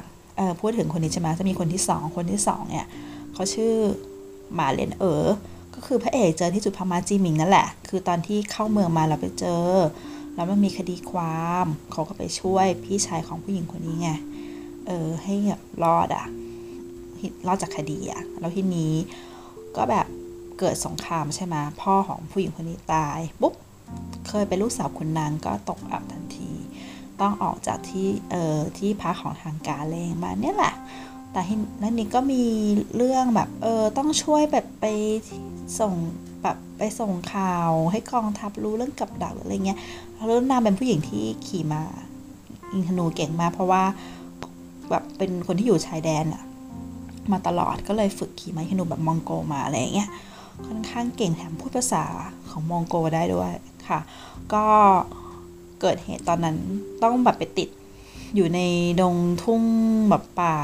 ป่าน้ำแข็งตอนหน้าหนาวอะ่ะ กับพระเอกสองต่อสองต้องค้างคืนใช่ไหมในพรมไอ้ก็ต้องแบบมากอดกันม่ให้ความอบอุ่นอะไรเงี้ยแล้วนางก็แบบพยายามแบบก็คือแบบแล้วอย่างหนึ่งอะนางมีจุดจุดหนึ่งนะที่แบบชอบมากเลยก็คือ เป็นผู้หญิงที่แบบเฟมินิสต์สูงอะในยุคนั้นอะ อาจจะเพราะว่าบ้านเขาอะอยู่ชายแดนมันเขาไม่ได้อยู่ในเมืองมากอะไรอย่างเงี้ยก็เลยค่อนข้างแบบแล้วเราก็แบบเหมือนเหมือนแบบใกล้ชิดอยู่กับพวกชนเผ่านอกด่านอะก็เลยค่อนข้างจะเฟมินิสต์ประมาณทำไมผู้หญิงอะคือคือแบบพอสามีตายต้องตายตามอะไรอย่างเงี้ยคืออายุนั้นอะเขาบอกว่าอนุภรยาเป็นสิ่งของ อืมก็คือแบบ คือแบบว่าถ้าหาก แบบเบื่อแล้วอะก็ขายทิ้งได้ ประมาณนี้หรือยกให้ใครก็ได้ อืมก็คือเหมือนเห็นผู้หญิงไม่มีค่าเลยน่าจะเป็นเมียหลวงอะนะเราเห็นแต่คนนี้เขาก็แบบว่า ถ้าเจอผู้ชายที่แบบอกบอกแบบว่า คือเห็นเขาเป็นคนอะคือให้เป็นอนุภรรยาอนุภรยาก็ยอมว่านี้พระเอกไงมาเป็นคนที่จะมาจากรุ่นปัจจุบันใช่ไหมมันก็จะเข้าใจเรื่องความเสมอภาคมันก็จะให้เกียรติผู้หญิงก็พูดจนมาเรนเออเนี่ยยอมเป็นอนุภรยาก็ได้ ไปตีสนิทกับ เออ เมียคนแรกคือหานโยนเหียงจนทั้งนับถือเป็นพี่น้องกัน แล้วก็แบบเนี่ย แต่ทีเนี้ยตัวพระเอกตอนนั้นอะคือเขายังติดเรื่องว่าตายในสองปีอยู่ไง ก็เลยไม่ยอมรับหลักสักทีจนทั้งนางก็แบบลุกเต็มที่แล้วนะ สุดท้ายก็เลยสัญญากันว่าให้นางไว้ทุกข์ให้พ่อนางสามปีก่อน แล้วหลังจากนั้นถ้าเขายังไม่ตายอะ่ะ เขาจะไปรับมาอยู่ด้วยกันก็มีการเขียนกรฝากรัก เออ แล้วก็ ผูกเส้นผมไว้กับธนูยิงยิงมาหาพระเอกอะไรเงี้ยให้เก็บเส้นผมเป็นที่ระลึกอะไรประมาณนี้ด้วยนะ คือเป็นเป็นผู้หญิงที่เก่งมากอะ่ะทั้งบุญทั้งบูเลยแล้วก็ฉลาดมากด้วย ทีนี้ตอนนั้นอะเออว่าไม่ถึงสามปีหรอกพระเอกก็ต้องเดินทางไปผ่านบ้านที่นางอยู่อะตอนนั้นนางย้ายกลับไปอยู่แบบบ้านของตระกูลพ่อไปอยู่กับลุงอืมก็ไปเจอกันนางก็เลยว่าไหนก็ไหนละขออยากได้ลูกสักคนจากพระเอก ก็ได้กันก่อนที่จะไว้ทุกเสร็จนะ อืม แล้วทีนี้ก็พระเอกอะ่ะ ก็เลยฝากแบบทำแบบโลจิสติกของเขาอะ่ะนั่นแหละ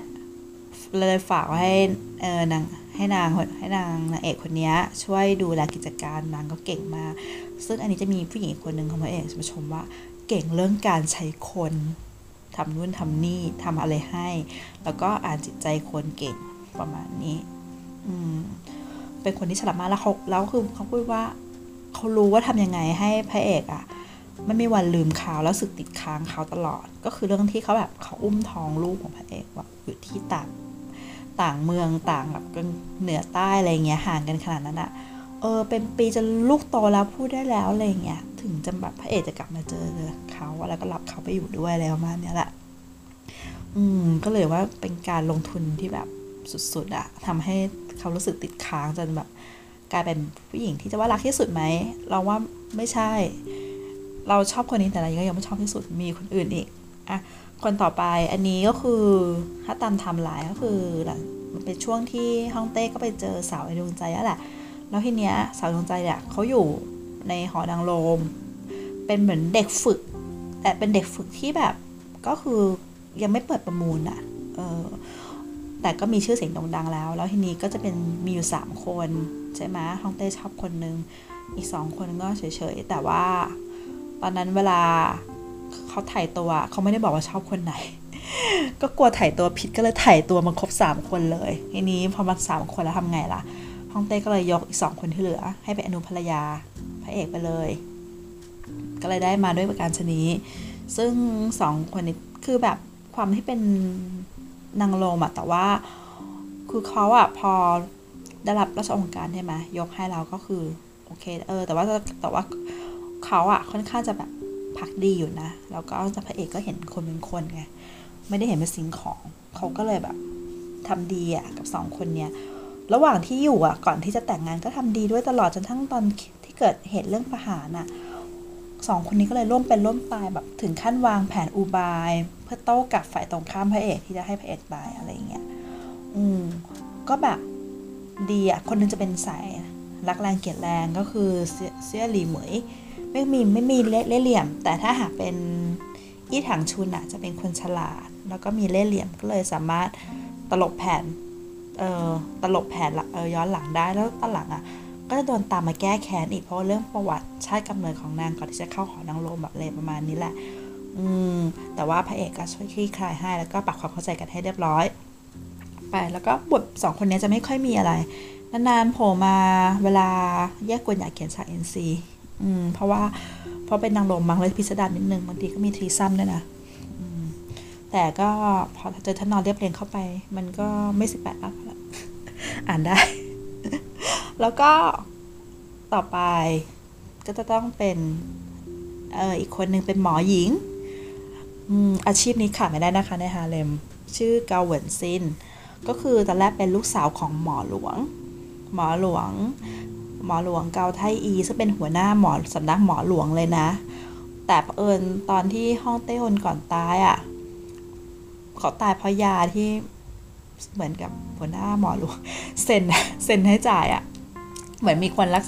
วิจัยว่าอะไอ้ยาตัวนี้นะ แล้วเขาก็เซ็นรับทราบหรืออะไรประมาณอย่างนี้แหละ คือเขาเป็นหัวหน้าเรารับผิดชอบไงทำแบบ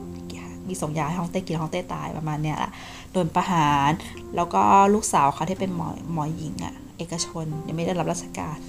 ก็โดนส่งเข้าสำนักเจ้าฝางซือ ซึ่งสมัยต้าหมิงก็คือเป็นการเอาลูกเมีย ไม่ใช่ลูกเมียอย่างเดียวนะ ลูกเมียไหมลูกเออ ลูกเมียแค่ทั้งหมดทั้งชายผู้หญิงไงมาเข้าหน่วยงานนี้ เป็นผู้ชายก็จะแบบไปฝึกดนตรีอะไรแบบเนี้ยผู้หญิงก็ให้ไปเป็นนางโลม เป็นนางโลมห่างคือที่ทำงานแล้วไม่ได้เงินนะเงินเข้ารัฐอะเออคือพูดง่ายคือขอนางลมของรัฐบาลนั่นเอง แล้วทีเนี้ยความที่นางเป็นหมอหญิงไงก็จะมีมีคนแบบอยากอยากมาเปิดซิงมาเปิดประมูลพระเอกอะ ดันแบบว่าได้รับพระราชทานบ้านที่อยู่ตอนเป็นเป็นปอหรือโหนั่นแหละเออซึ่งก็คือบ้านหมอลงคนนี้ก็เลยเจอค่าเราใช้เก่าแก่เขาเล่าให้ฟังก็เลยโอเค ไปช่วยประมูลเออมาได้อะไรเงี้ยแล้วก็รักษาความบริสุทธิ์ให้จากนั้นก็รีบไปทำเรื่อง คุยกับคนขันทีที่คุมหน่วยงานเจ้าฝังซื้อซะเออให้ปล่อยให้แบบไถ่ตัวได้ไหมอะไรอย่างเงี้ย แล้วก็นอนนั่งคุยกับฮองเต้ให้แบบ อภัยเออประมาณว่าอภัยโทษเลยมันแต่ตอนนั้นยังอภัยโทษไม่ได้ ก็เลยใช้เล่ห์เหลี่ยมนิดหน่อย ขอร้องให้เออคนเนี้ยมาแบบว่ามาช่วยรักษาเออภรรยาคนแรกของเขาหานโย่วเหนียงซึ่งตอนนั้นอะแบบเป็นแบบว่าเคยเกิดแบบว่าป่วยแบบเพราะว่านอนห่มห่มบางๆหน้าหนาวมาอะไรเงี้ยก็เลยแบบจริงๆ คือดูอาการแล้วก็ติดเชื้อในกระแสเลือดนั่นแหละ แล้วแบบไม่ยับไม่มีแอสไพรินไงพระเอกก็ไม่สามารถอะไรนะเออพระเอกพระเอกไม่รู้วิธีผลิตเพนิซิลิน เกือบช่วยไม่ได้แต่ว่าที่ตอนนั้นช่วยเออก็ช่วยแต่ช่วยชีวิตคนนั้นไม่ได้แล้วเขาก็เลยอ้างว่ายังไม่หายดี ก็ขอหมอหญิงมาช่วยดูแลปุ๊บคนนี้ก็เลยได้เข้ามาอยู่ในตระกูลในฐานะทาสแต่พระเอกก็พยายามช่วยๆแบบทำพูดนู่นพูดนี่จะท่องเต้เปลี่ยนเป็นอภัยโทษ พออภัยโทษปุ๊บ นางก็กลับคืนสู่ฐานะหมอหญิง มีตำแหน่งขุนนางแค่นั้นนะเพราะว่าให้มารักษาเออหูหยิบรรดาศักดิ์ไงซึ่งก็คือภรรยาคนแรกของพระเอกใช่ไหมอืมก็คือยศศักดิ์ยศศักดิ์สูงขึ้นแต่ว่าอดีตคู่มั่นของนางก็ไม่รับนางนะประมาณเพราะว่าถือว่าเคยเข้าไปอยู่ในหอนางรมมาแล้วอะไรอย่างเงี้ยแล้วก็เคยเป็นทาสเคยเป็นหญิงรับใช้อะไรเงี้ยแต่พีเนี้ยเนื่องจากนางเป็นหมอหญิงใช่ไหมซึ่งแบบเรียกว่าหยอด ยอดหญิงหมอเทวดาอะไรก็ได้นะคือเก่งมากนะสำหรับเป็นคนตำราโบราณประมาณคือเห็นหน้าทางพระเอกไม่มีลูกทีมันก็แปลกๆก็เลยจับชีพจรดูแล้วก็รู้ว่าพือผลจากร่างกายเนี้ยเคยป่วยแล้วร่างเป็นปีใช่ไหมจนเจ้าของร่างจึงตายไปทำให้อวัยวะภายในมันเสื่อมทำให้ไม่สามารถมีลูกได้ เออไม่สามารถทำให้ผู้หญิงท้องได้นั่นแหละ เขาก็เลยว่าต้องรักษา ก็ต้องฝังเข็ม ต้องนวด ต้องกินยาอะไรเงี้ย เออเป็นเป็นปีอะเออซึ่งตอนนั้นพระเอกเขาต้องแบบไปตรวจราชการใช่ไหมต่างเมือง เขาก็เลยต้องตามไปนะหญิงกับชายเพื่อไปฝังเข็มให้ต้องทำทุกวันด้วยนะเออซึ่งแบบตอนนี้ก็ทำให้เขาสนิทสนมกันมากขึ้นนั่นแหละ จนทั้งแบบถึงขั้นสัญญากันว่าเออผ่านถ้าหากครบสองปีแล้วอะ่ะเขายังไม่ตายอะ่ะเขาจะรับหมอหญิงคนนี้เป็นเจ้าสาว อืมประมาณนี้แต่ถ้าหากเขาตายขึ้นมา ก็มาสบานพี่น้องกันหน้าป้ายวิญญาแล้วกันนะ อะไรประมาณนี้ อืมแล้วคือหมอหญิงคนนี้เขาเป็นถือว่าเป็นลูกลูกขุนนางมาก่อนใช่ไหมขุนนางเก่า ก็มีชาติตระกูลจากแบบพิธีรีตองธรรมเนียมคือพ้อสัญญาคือสัญญา แล้วจะมีในเรื่องมีช่วงหนึ่งช่วงที่เสฉวนนั่นแหละ ที่แบบโดนรอบเออพระเอกโดนรอบสังหารอืมแล้วข่าวมันมาไม่ถึง คนก็เลยคิดว่าตาย นางก็แต่งชุดเจ้าสาวมางานศพเลยจ้ากะแต่งงานกับป้ายวิญญาณอะไรเงี้ยเออดีที่พระเอกมาทันแล้วก็เลยปรับปรับใหม่แบบขอจัดนัดนับแต่ว่าขอดูเลิกดูยามดีๆ แล้วแต่งเขาบ้ามาเป็นภรรยา ซึ่งอันนี้เราทำให้เรารู้ได้ว่าไอ้ที่ว่าสามภรรยาสี่อนุหมายความว่าอะไร ก็คือภรรยาที่เท่าเทียมกัน คือภรรยาที่มีสถานะเป็นภรรยาเท่ากันกับภรรยาคนแรก มีได้สามคน แล้วก็อนุสี่คนนี่กำลังดีแต่จริงมากกว่านี้ก็ได้ ซึ่งคนที่จะมาเป็นภรรยาเท่าเทียมก็ต้องแบบมียศศักดิ์นิดนึง ซึ่งเกาเหวินซินเนี่ยเขาเป็นลูกขุนนางเก่าเขาเลยได้สิทธิ์ภรรยาที่เท่าเทียมมาอืม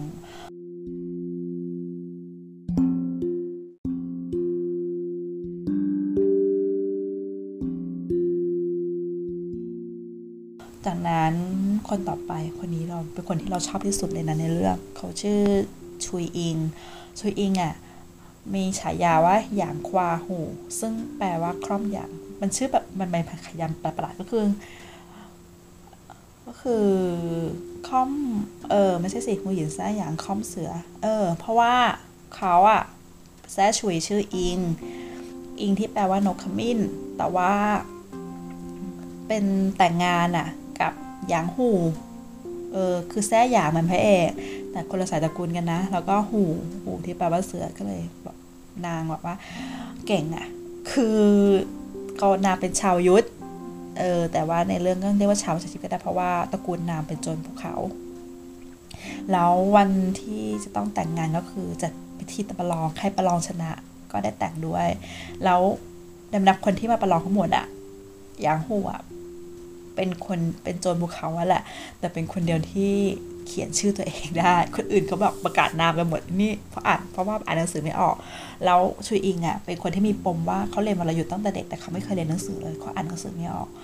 แล้วคนเนี้ยสามารถอ่านหนังสือได้ก็เลยแกล้งแพ้ให้แล้วก็แต่งงาน แต่พอแต่งงานคือความให้นางเก่งกว่าสามีนางก็ข่มข่มจะได้ฉายาอย่างควาหู แล้วก็ฉลาดมากเขาก็ได้เจอกับพระเอกตอนที่รอบเข้าเมืองนั่นแหละเพราะว่าโดนนิกานิเลอร์หลอกให้มาบอกมาชนห้องเต้ทีนี้ พอสามีเขาเขามา เราก็รู้จักกับพระเอกมันก็เกิดคิดร้าย เพราะว่าเหมือนพระเอกกำลังหาทางทำให้ประชาชนอยู่ดีกินดีมีความสุข จะไม่ก่อกระบฏ ซึ่งถ้าหากให้ประชาชนไม่ก่อกระบฏเขาก็ไม่สามารถล้มล้มแผ่นดินได้อะไรประมาณนี้ก็เลยจะวางแผนฆ่า ก็จะโดนพระเอกตัดจัดการให้ซะเพราะพระเอกแบบ เออก็ฉลาดอะเท่มันแหละแบบเห็นแววแบบแปลกอะไรอย่างเงี้ยเออ แล้วก็ทีนี้ ตอนที่เออสามีสามีของชูอิงโดนตลบหลังใช่ไหมชูอิงก็ มันจะแก้แค้นให้สามีก็เลยไปลักพาตัวพระเอกอะไปขัง ไว้เพื่อเหมือนต่อรอง อยากรู้ข่าวสามีแต่แล้วตอนหลังอะเหมือนเขาก็รู้แล้ววันนั้นเขาสามีหนีไปได้ แต่ว่าคือพระเอกก็พูดแบบว่าเขาจะทำอะไรให้บ้านเมืองบ้างอะไรเงี้ยทำให้ประชาชนอยู่ดีกินนี้มาเนี้ยนางเอกคนเนี้ย ก็เลยใจอ่อนยอมปล่อยตัวไป แล้วเขาก็มาเจอกันอีกครั้งหนึ่งตอนเหตุการณ์ที่ฮ่องเต้หนีออกจากวังไปเซ็นสัญญาสักเออเป็นพันธมิตรอะนั่นแหละ ซึ่งอยู่ตรงชายแดนเลยใช่ไหมคนนี้ก็เอาอีกละ จะไปรอบสังหารก็คือจริงตามสามีไปนั่นแหละ แต่แบบคือแบบคือเขาอยากห้ามสามีแต่แต่พวกตอนแต่งงานกันอยู่ใช่ไหมก็ต้องแบบเออตามตามสามีไปก่อนอะถึงจะขัดขันก็เหอะแต่ก็ มีเรื่องขึ้นมาก็ประมาณ เออก็แบบแบบว่าเกิดเหตุนั้นที่แบบเกิดแบบว่าโดนพวกตาตาบุกใช่ไหมก็เขาก็ตันตกไปในหลุมหลุมหิมะกับพระเอกอะ่ะ เออ แล้วก็เผยจูบกัน ก็ไฟสปาร์กนิดนึง เออ แล้วทีนี้แบบสามีก็ทำตัวไม่ดี แบบประมาณว่าถึงขั้นคิดวางแผนฆ่าพวกพี่น้องตัวเองปิดปาก ไม่ให้รู้ว่าเขาอะ เออโดนนิการนีเลอร์หลอกใช้ประมาณนี้ทำให้ต้องมาล้มล้างแผ่นดินคือเขายังยังอยากชิงแผ่นดินอยู่ แต่เขาไม่อยากให้ใครรู้ว่าเขาโง่ประมาณนั้นนะนางเอกก็ทนไม่ไหวก็เลยหาเรื่องบอกแต่ไปรอบสังหารพระเอกแล้วกัน แก้แค้นเอาคืนเพราะแบบเหมือนโดนสามีระแวงเขาแหละว่ามีอะไรเปล่าทำไมแบบเออเปลี่ยนไปดูแบบเข้าข้างไอ้พระเอกเหลือเกิน แล้วทีนี้นางก็ไปเจอพระเอกตอนพระเอกอยู่ในหอนางลงแล้วโดนวางยาปลุกกำนัดพอดี นางเอกก็ดันไปกินเอ่อน้ำชาที่มันใส่ผงกระดูกอ่อนออกไปอะผลก็คือได้การ แล้วทีนี้หลังจากนั้นนางก็เลยแบบ แต่ก็ตกลงกันได้ เออคือพระเอกก็สึกติดค้างนางมากๆแล้วแหละ อืมแล้วทีนี้นางคือนางก็กลับไปหาสามีแล้วได้รู้ว่าสามีแบบว่าฆ่าแบบวางแผนฆ่าแบบแนบเนียนมาก ให้พี่น้องตัวเองแบบตายไปเยอะมากจนเหลือคนเดียวแล้วอะนางก็เลยตัดขาด แล้วบอกว่าให้สามีหย่าจากนางซะแต่สามีไม่ยอมหย่าทันทีตอนนั้นก็ยังไม่ยอมเซ็นใบหย่าก็ไม่อะไรนะโอ้แล้วก็นางก็เลยพาคนนั้นอะไปรักษาตัวซึ่งมันจะไปเจอพระเอกทีตอนพระเอกจะกลับเข้าเมืองหลวง คือนางก็ตามหาหมอรักษาให้คนนี้ซึ่งแบบ ติดเชื้อในกระแสเลือดอะแผลมันเป็นเน่าเปื่อยแล้วอะต้องตัดขาทิ้งอะเออซึ่งตอนนั้น เออน้องสาวนางเอกอะไม่ใช่น้องสาวนางเอก น้องสาวของน้องสาวบุญธรรมพระเอก ซึ่งเป็นคนที่ฮองเต้ชอบอะพระเอกตอนรับเป็นน้องสาวบุญธรรม คือแบบป่วยเหมือนกันจากลมเย็น แบบโดนลมหนาวไปนั่งตากลมอยู่ทั้งวัน อืมป่วยเลยแล้วแบบรักษาก็ไม่หายคือกินยาแล้วก็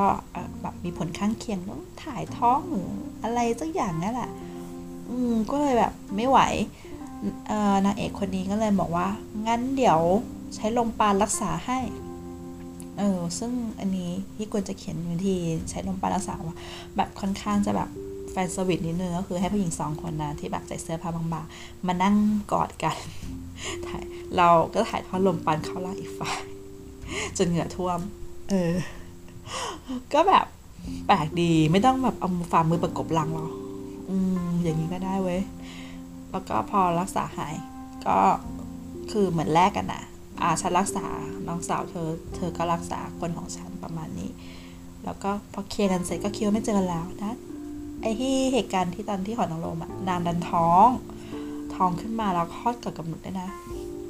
แล้วนางก็ตั้งชื่อรู้ว่าชิโชอะไรแปลว่าละวางคำความแค้นจากพระเอกนั่นแหละเราคิดว่างั้นนะ เพราะว่าถึงจะมีลูกนางก็ไปหลอกคนว่าเก็บเด็กมาเลี้ยงเพราะเด็กมันคลอดกับกำหนดไงไม่มีใครเอะใจเลย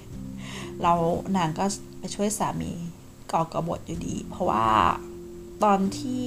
จริงก็เรียกว่าเป็นเวรเป็นกรรมนั่นแหละ เพราะว่านางไปรับพาตัวพระเอกไง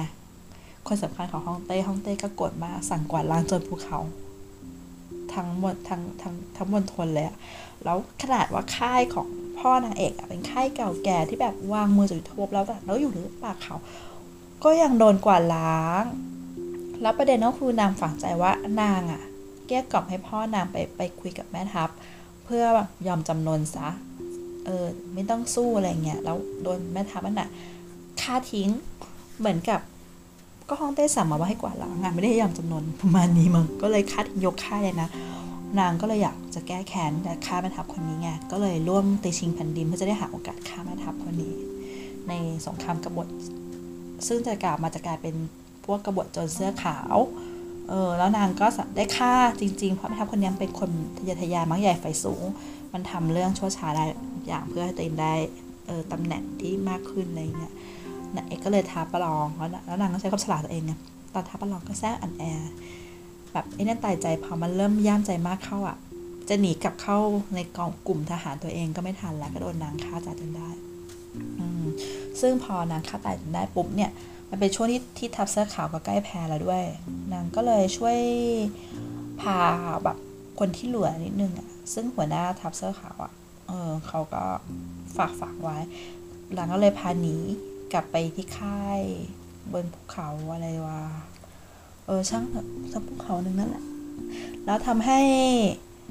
พระเอกอะแบบหาหาทางคือ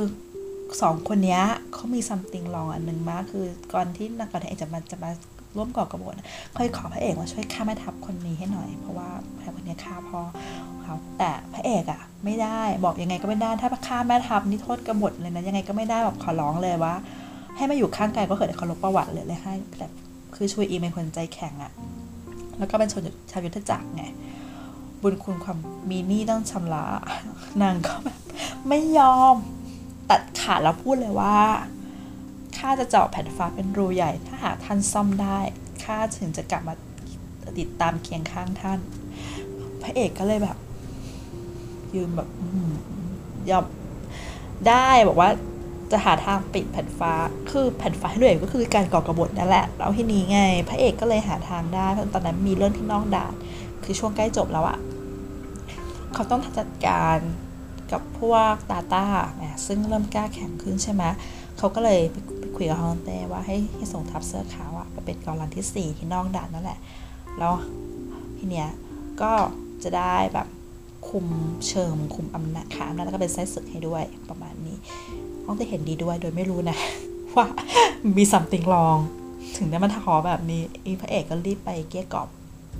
แล้วก็ขอคืนดี ขอพอขอคืนดีแบบ เออก็คือหนึ่ง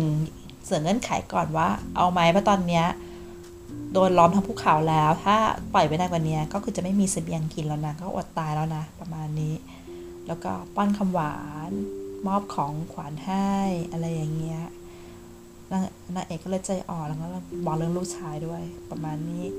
แล้วหลังจากนั้นก็โอเค รับปาก ซึ่งพอดีกับตอนนั้นหัวหน้านิกายนีเลอร์มันซ่อนตัวอยู่ในกองทัพพอดีแล้วมันก็เลยคิดจะยืมมือของนางเอก คนเนี้ยช่วยอิงในการฆ่า เออฆ่าพระเอกแล้วก็พระเอกอะวางแผนตลบหลัง ก็คือเหมือนคุยกันแล้วแบบมันมีหัวหน้านิกายอยู่ในกองทัพซึ่งตอนนี้กำลังล้อมภูเขาอยู่แล้วคนไหนล่ะ ก็เลยเอาสร้างแบบคนปอมไปฮองเต้มาล่อมาล่ออันนั้นก็ติดกับ เออก็เลยเรียกระดมพลใหญ่เลยนะเพื่อมาบุกอันนี้ ปุ๊บ ระหว่างนั้นก็ประสานกับตัว ตัว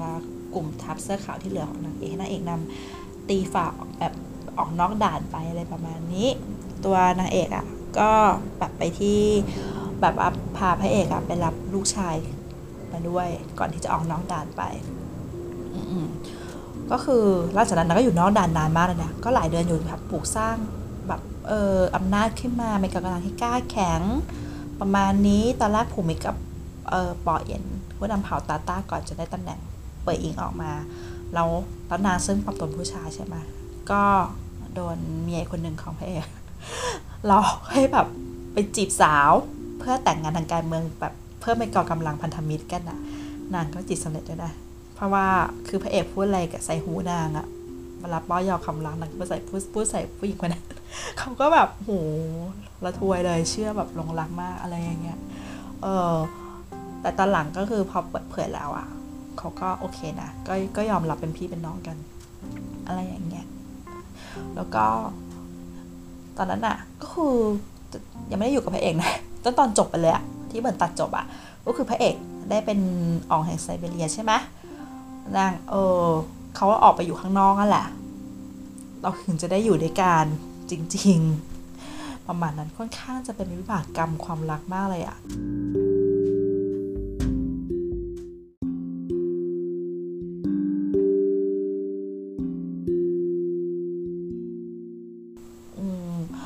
แล้วก็ต่อไปคนนี้ก็สุดยอดเลย เป็นขงเบ้งหญิงของพระเอกเลย ชื่อคือแต่ก่อนคือเอางี้ประวัตินางก็คือเป็นนางคณิกาใช่ไหมของหอหอนางรมแห่งหนึ่งในเมืองเมืองแบบดังมากเลยอะที่เจียงนั้น ชื่อใต้เสี่ยวโหลแล้วก็มีขันทีคนนึงมาซื้อไปเป็นอนุภรรยา แล้วทีนี้ ขันทีคนนี้พอก็คือเป็นขันทีไง ซื้อผู้หญิงนางเออนางคณิกาเป็นเป็นเป็นไม่ใช่อนุภรรยาดิเป็นผู้หญิงเลยแหละเออ แต่ซื้อไว้ทำไมล่ะ ก็เวลาต้องคอร์รัปชันไง ก็ส่งหูหยินตัวเองไปไปนอนกับคนนู้นคนนี้ โอ้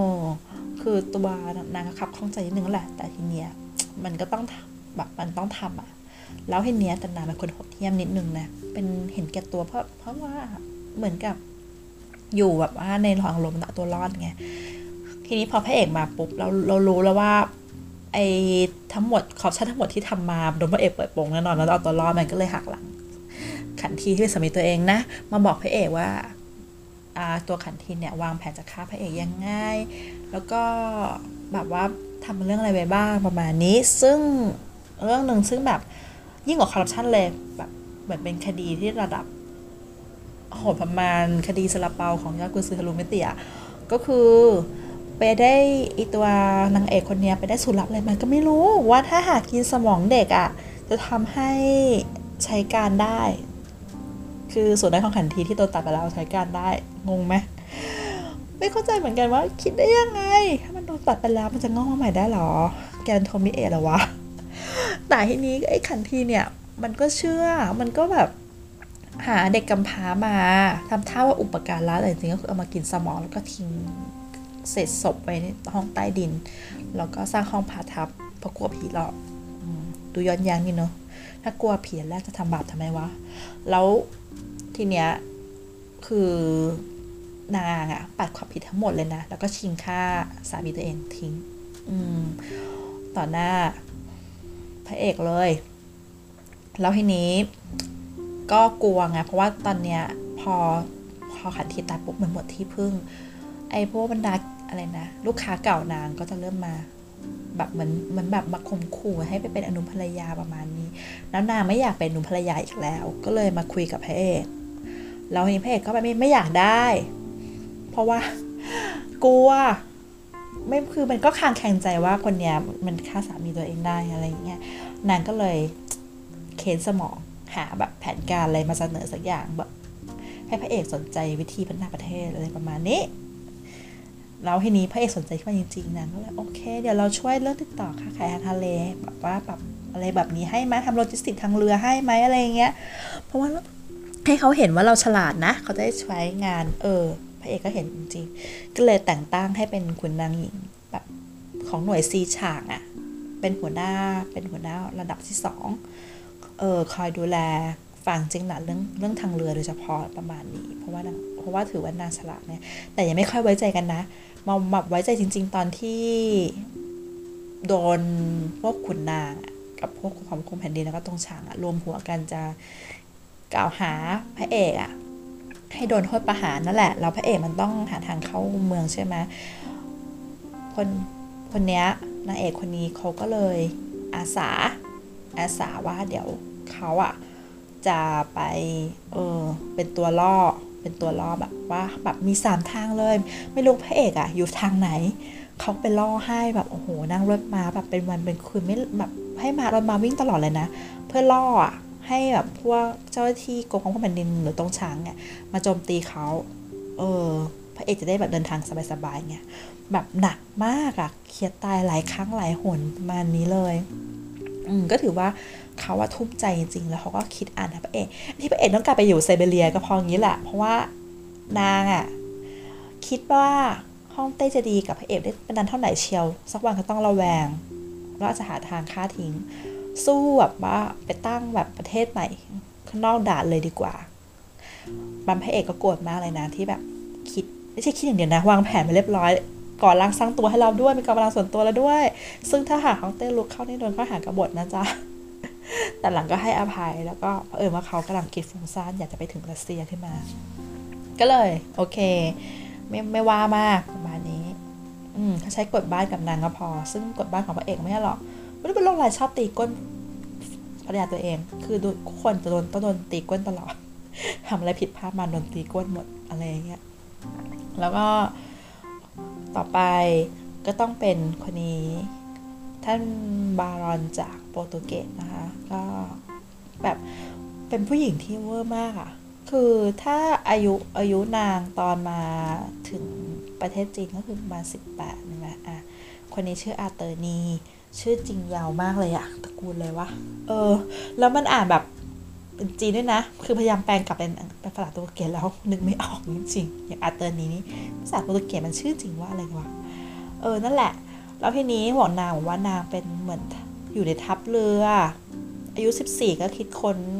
เครื่องมือในการเดินเรือที่ง่ายขึ้น แล้วก็การเป็นครูสอนเดินสอนนักเรียนในร้อย โรงเรียนเดินเรือของโปรตุเกสจนอายุ 16 เอินที่บ้านเกาะกบฏนะก็เลยต้องลงเรือหนีมากับจนสลัด อยู่สองล่อนเล่อยู่ในจนทะเลอยู่สองปีมั้งจนได้มาเจอพระเอกตอนอายุ18ก็คือ คือตอนจะมาเจอนี่คือผู้จีนคล่องแล้วว่าเพราะว่าเจอคนจีนบนเรือช่วยสอนให้ คือคือนางก็แบบเป็นผู้หญิงที่แบบสูงชนสาวสูงสักนะ แต่ว่าจากลี้ภัยมาไงกลัวที่สุดก็คือโดนส่งกลับประเทศไปดำเนินคดีตามกฎหมายดังนั้นนางจะปิดสถานะตัวเองไว้ แต่พระเอกดูออกมัน เออดูออกว่าแบบมันต้องมีน้ำลมคมในทั้งอย่าง ซึ่งไม่ใช่คนธรรมดา ก็เลยวางแผนกับ เออคุณภรรยาคนเมื่อกี้ใต้เซียโลคือ พอเออใต้เซียโลเนี่ยพอมาอยู่พระเอกเขาเปลี่ยนชื่อนะ เป็นเฉินชีอิน เอามาจากบทกลอนบทหนึ่งจะเห็นรู้ว่าธนิกาเนี่ยมีความรู้สูงมากอ่านบทกวีเล่นดนตรีไล่ระบำโอ้เรียนเยอะมากอะ คือ ก็วางแผนจนทั้งอาตานีเปิดเผยตัวเองขึ้นมา แล้วก็ยอมวาดแปลนปืนใหญ่ ระบบเออไม่ใช่ระบบสิ รูปแบบของเรือต่างๆที่โปรตุเกสมี การจัดทัพของโปรตุเกสการรับมือกับปืนใหญ่ ทุกอย่างบอกพระเอกหมดเลย แล้วช่วยไปคุมด้วยนะลงหล่ออาวุธอะเออแล้วก็หลังจากหลังจากนั้นน่ะก็ ตามขึ้นมาที่เมืองหลวง แล้วทีนี้พระนางมีสารบาลอนพระเอกก็เลยโอเค รับเป็นพญายเท่าเทียมกันคนที่สามแล้วก็แต่งงานกันแบบคริสต์ด้วยเพราะตอนนั้นมีโบสถ์แล้วเออพระเอกมาพาบาทหลวงมาสร้างโบสถ์ใกล้ๆบ้านเลยทำแต่งงานแบบฝรั่งเลยแบบวิธีการเลยประมาณเนี้ยเออซึ่งก็ทำให้เราไม่รู้ไม่รู้ว่าแยกกวนมั่วเองหรือว่าเป็นจริง ๆ เรื่องตำนานของน้ำพึ่งพระจันทร์มาจากไหนทำไมแหวนแต่งงานมีสองวง หรือจริงๆ แล้วจะมีสามวงอะไรประมาณนี้เพราะอะไร แล้วก็การโยนช่อดอกไม้ อืมมาจากไหนแล้วถ้าหากเป็นเจ้าบ่าวล่ะให้โยนอะไรอะไรเงี้ยก็คือในเรื่องเขียนว่าโยนถุงน้องเจ้าสาวนะคะ ถอดตอนนั้นเลยเหรอถอดยากนะ สมัยนั้นไม่มียางยืดอะ่ะ มันเวลามันใส่มันก็ใส่ลำบากนิดนึงคือลำบากขนาดหรอก็คือตอนเข้าหอแล้วอะพระเอกอะถอดชุดเจ้าสาวไม่ได้ มันเลยไปเอากันไกลมาตัดชุดทิ้งหมดเลย อันนี้ขำมากๆ คือตัวนางเอกยังไม่รู้เลยอะว่าชุดมันใส่ยังไง เพราะมีคนมาใส่ให้ แล้วก็คนคนนี้ใช่ไหมพออยู่สักพักหนึ่งอะเขาจะตามเฉินชิวินอะออกนอกด่านคือขึ้นเหนือไปเฉินชิวินก็ไปทำแบบเป็นพ่อค้าใช่ไหมทำตัวเป็นแม่ค้าคือต้องปลอมตัวเป็นชายเพื่อไปซื้อของอะไรอย่างเงี้ยแหละซื้อของเข้ามาซื้อนู่นซื้อนี่ตั้งโรงงานด้วยนะทำโรงงาน ผลิตอาวุธ แล้วก็ชุดเกราะไม่พอแอบสร้างโรงงานทำระเบิดด้วยอืมเพราะว่าอาตานีช่วยคิดคนระเบิดมือให้คือแค่พระเอกบอกคร่าวนางก็ไปคิดคนสำเร็จได้ระเบิดมือ ไม่พอได้บาสุก้าด้วยอืมแล้วก็ตอนนั้นนางก็ใช้อัตนีไปคุมกองกำลังทหารรับจ้าง ที่สร้างขึ้นมาไปคุมกำลังส่วนตัวของพระเอกนั่นแหละ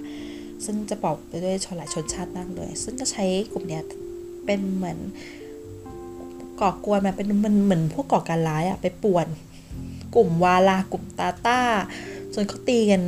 เป็นสามก๊กอะเออ แล้วก็ไปเราท้ายเอกก็ไปหยิบชิ้นปลามันง่าย ๆ ประมาณนี้ ก็เป็นผู้หญิงที่ก็ถือว่าฉลาดดี แล้วก็รักแบบเออรักใครก็รักจริงนะ เพราะว่าที่หนึ่งนางจะบอกว่า ก็ที่ประเทศนางอะแต่งงานอะก็มีผัวเดียวเมียเดียวแหละแต่ชูรักอะก็ไว้ข้างนอกบ้านไม่เอาเข้าบ้าน แต่ก็มีได้ ก็งงๆอยู่เหมือนกันนะเออ แล้วทีนี้คนต่อไป อืม อันนี้ก็คือได้มาแบบงงๆ เออ คือว่าจะโดนบังคับนั่นแหละก็คือที่เราเล่าใช่ไหมว่าคนชื่ออินมันหลอกให้ชุยอิงเป็นหลอก จีบสาวคนเนี้ยซึ่งคนเนี้ยเคยเจอกับพระเอกมาก่อนแล้ว ตอนที่ฮ่องเต้ไปเซ็นสัญญาเพราะว่านางเป็นลูกสาวหัวหน้าเผ่าที่เซ็นสัญญาด้วย แล้ว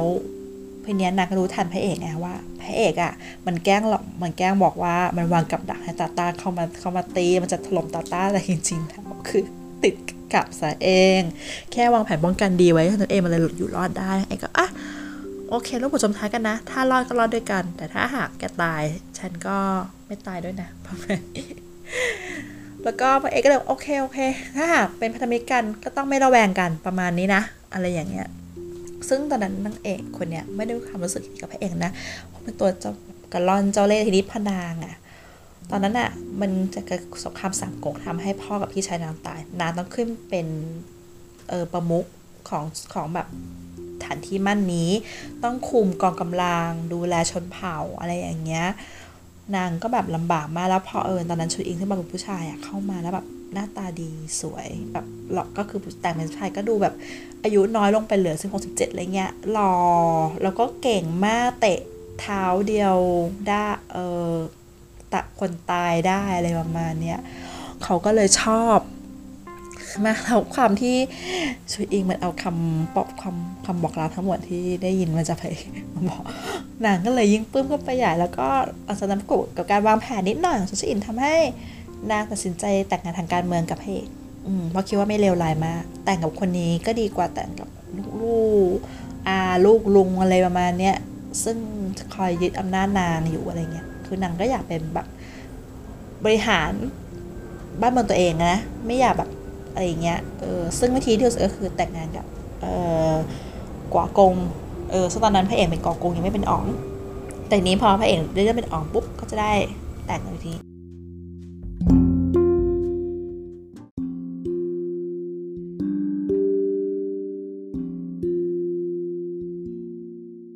อะเสร็จก็จะมีแบบได้แบบงงๆ ก็คือองค์หญิง มีองค์หญิงสองคน คนแรกองค์หญิงยงฟูเป็นน้องสาวแท้ๆของพ่องเต้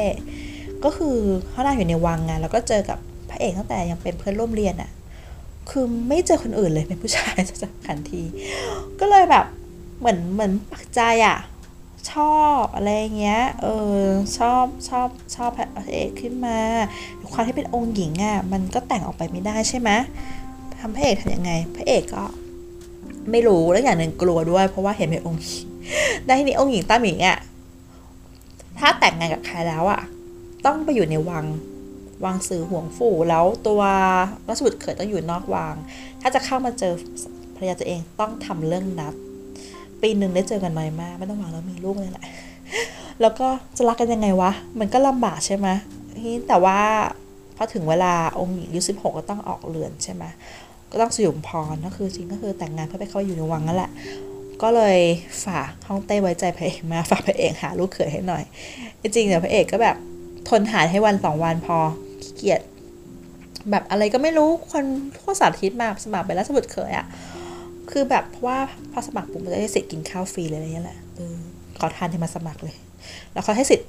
เอ่อคนเมืองหลวงก่อนด้วยนะ พอคนเมืองหลวงสมัครแล้วคัดไม่ได้อะให้เอาคนต่างจังหวัดเข้ามาสมัครต่ออะไรเงี้ยโหเป็นการ audition ที่เหนื่อยมาก แล้ว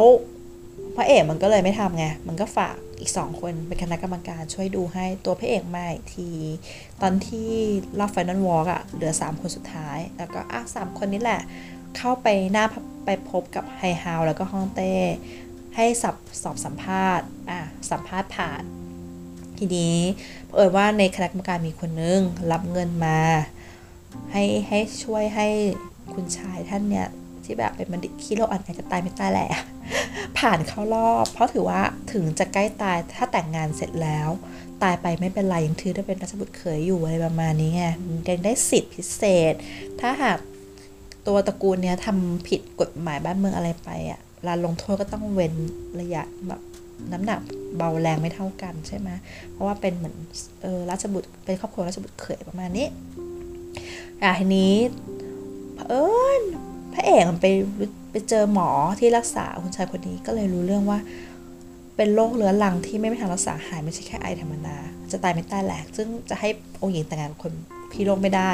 ก็เลยบุกเข้าวังตอนที่เขาทำเหมือนเปเซียที่เจ้าบ่าวเจ้าสาวอะ่ะมันต้องแลกหนังสือที่มีวันเดือนปีเกิดยังไงถ้าได้หนังสือมา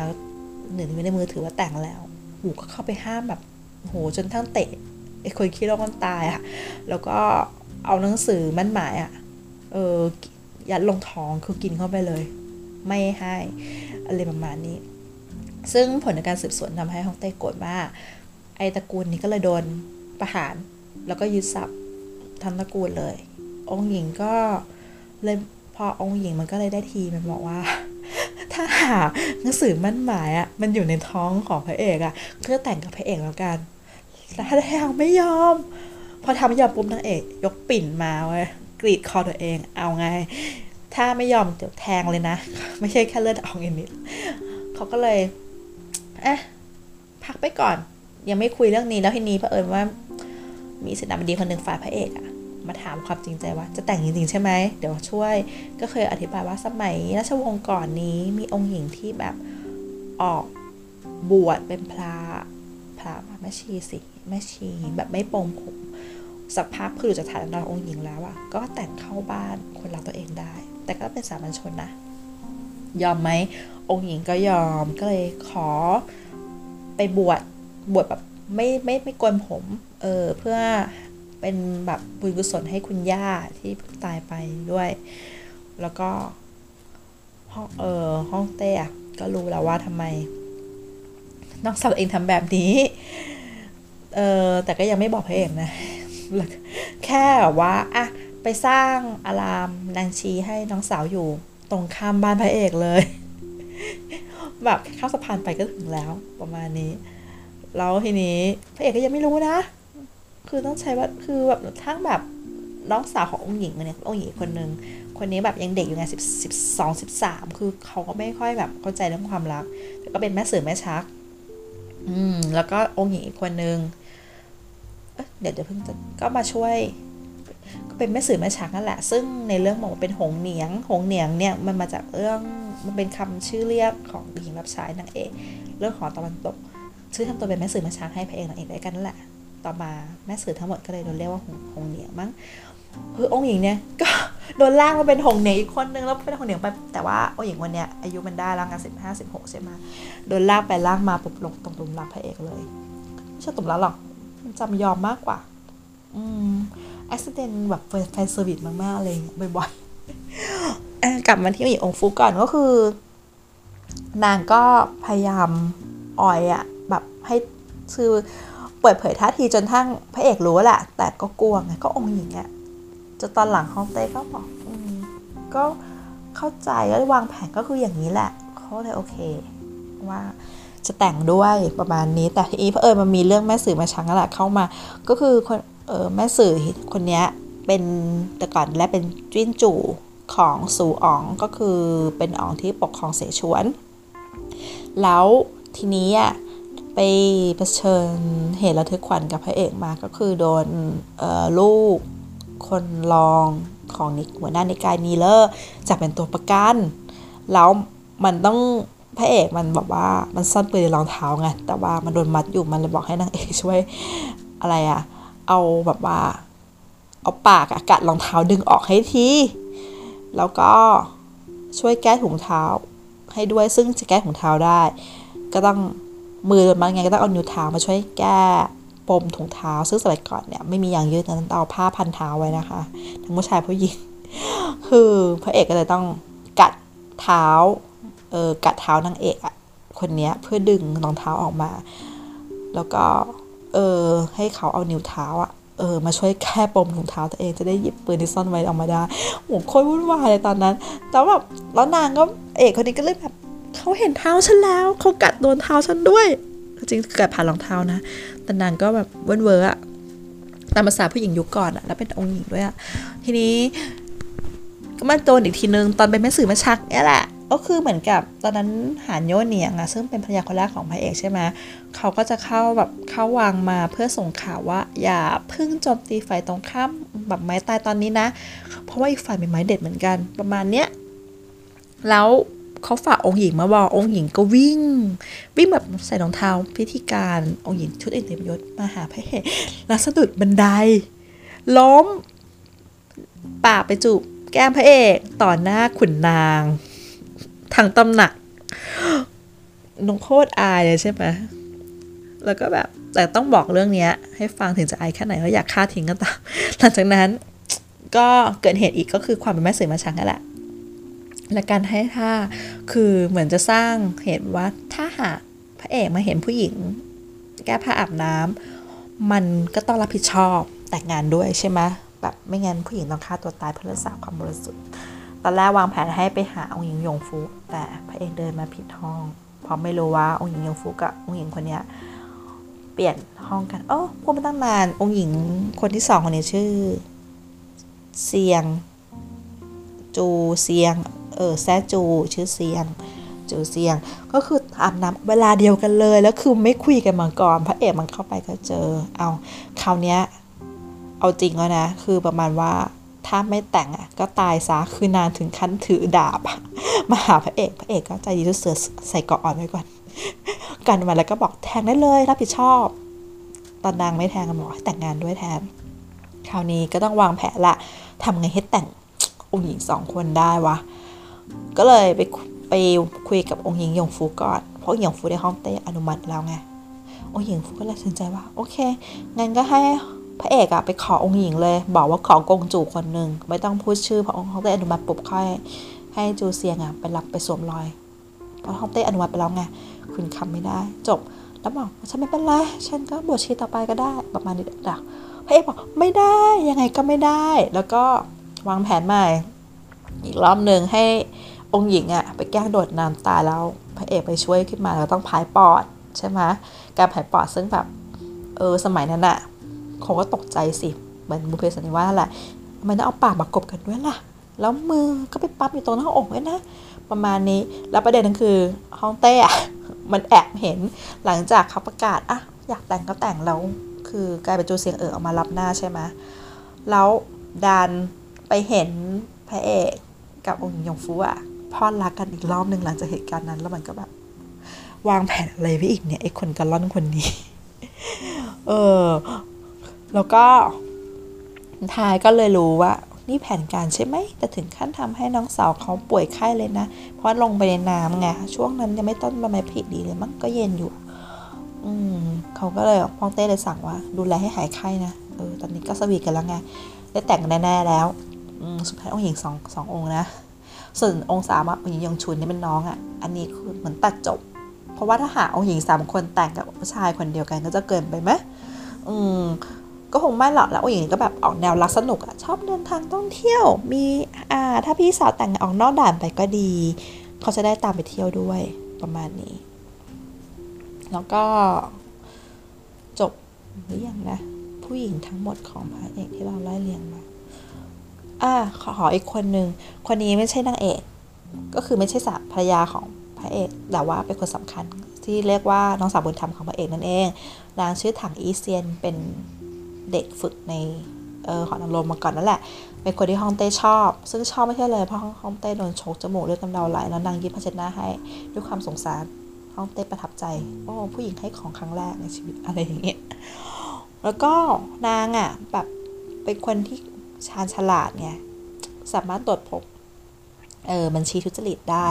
แล้วตอนนั้นน่ะนางก็หอบบัญชีนี้หนีการตามฆ่าใช่ไหมเพื่อ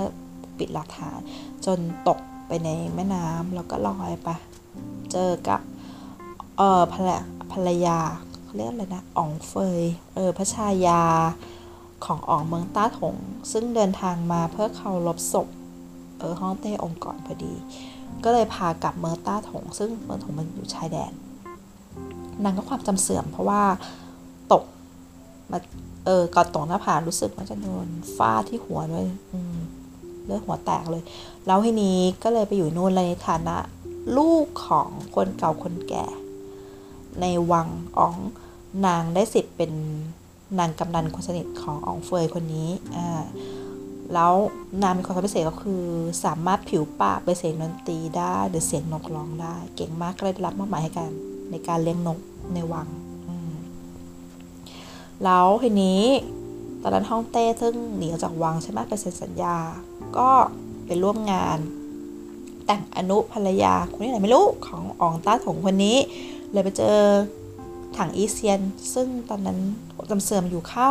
เขาก็แบบรู้จักไงแต่จะให้บอกว่าเธอเป็นนางลมมาก่อนก็สงสาร เพราะว่าศาสนามันจะไม่ดีก็เลยบอกว่าเป็นน้องสาวแบบร่วมแบบเป็นเหมือนแบบลูกพี่ลูกน้องกับพระเอก แล้วพัดพลาดจากกันเพราะอุบัติเหตุอะไรอย่างนี้ เออนางก็เลยเชื่อ แล้วพระเอกก็ต้องจำยอมรับเป็นน้องสาวบุญธรรม อืม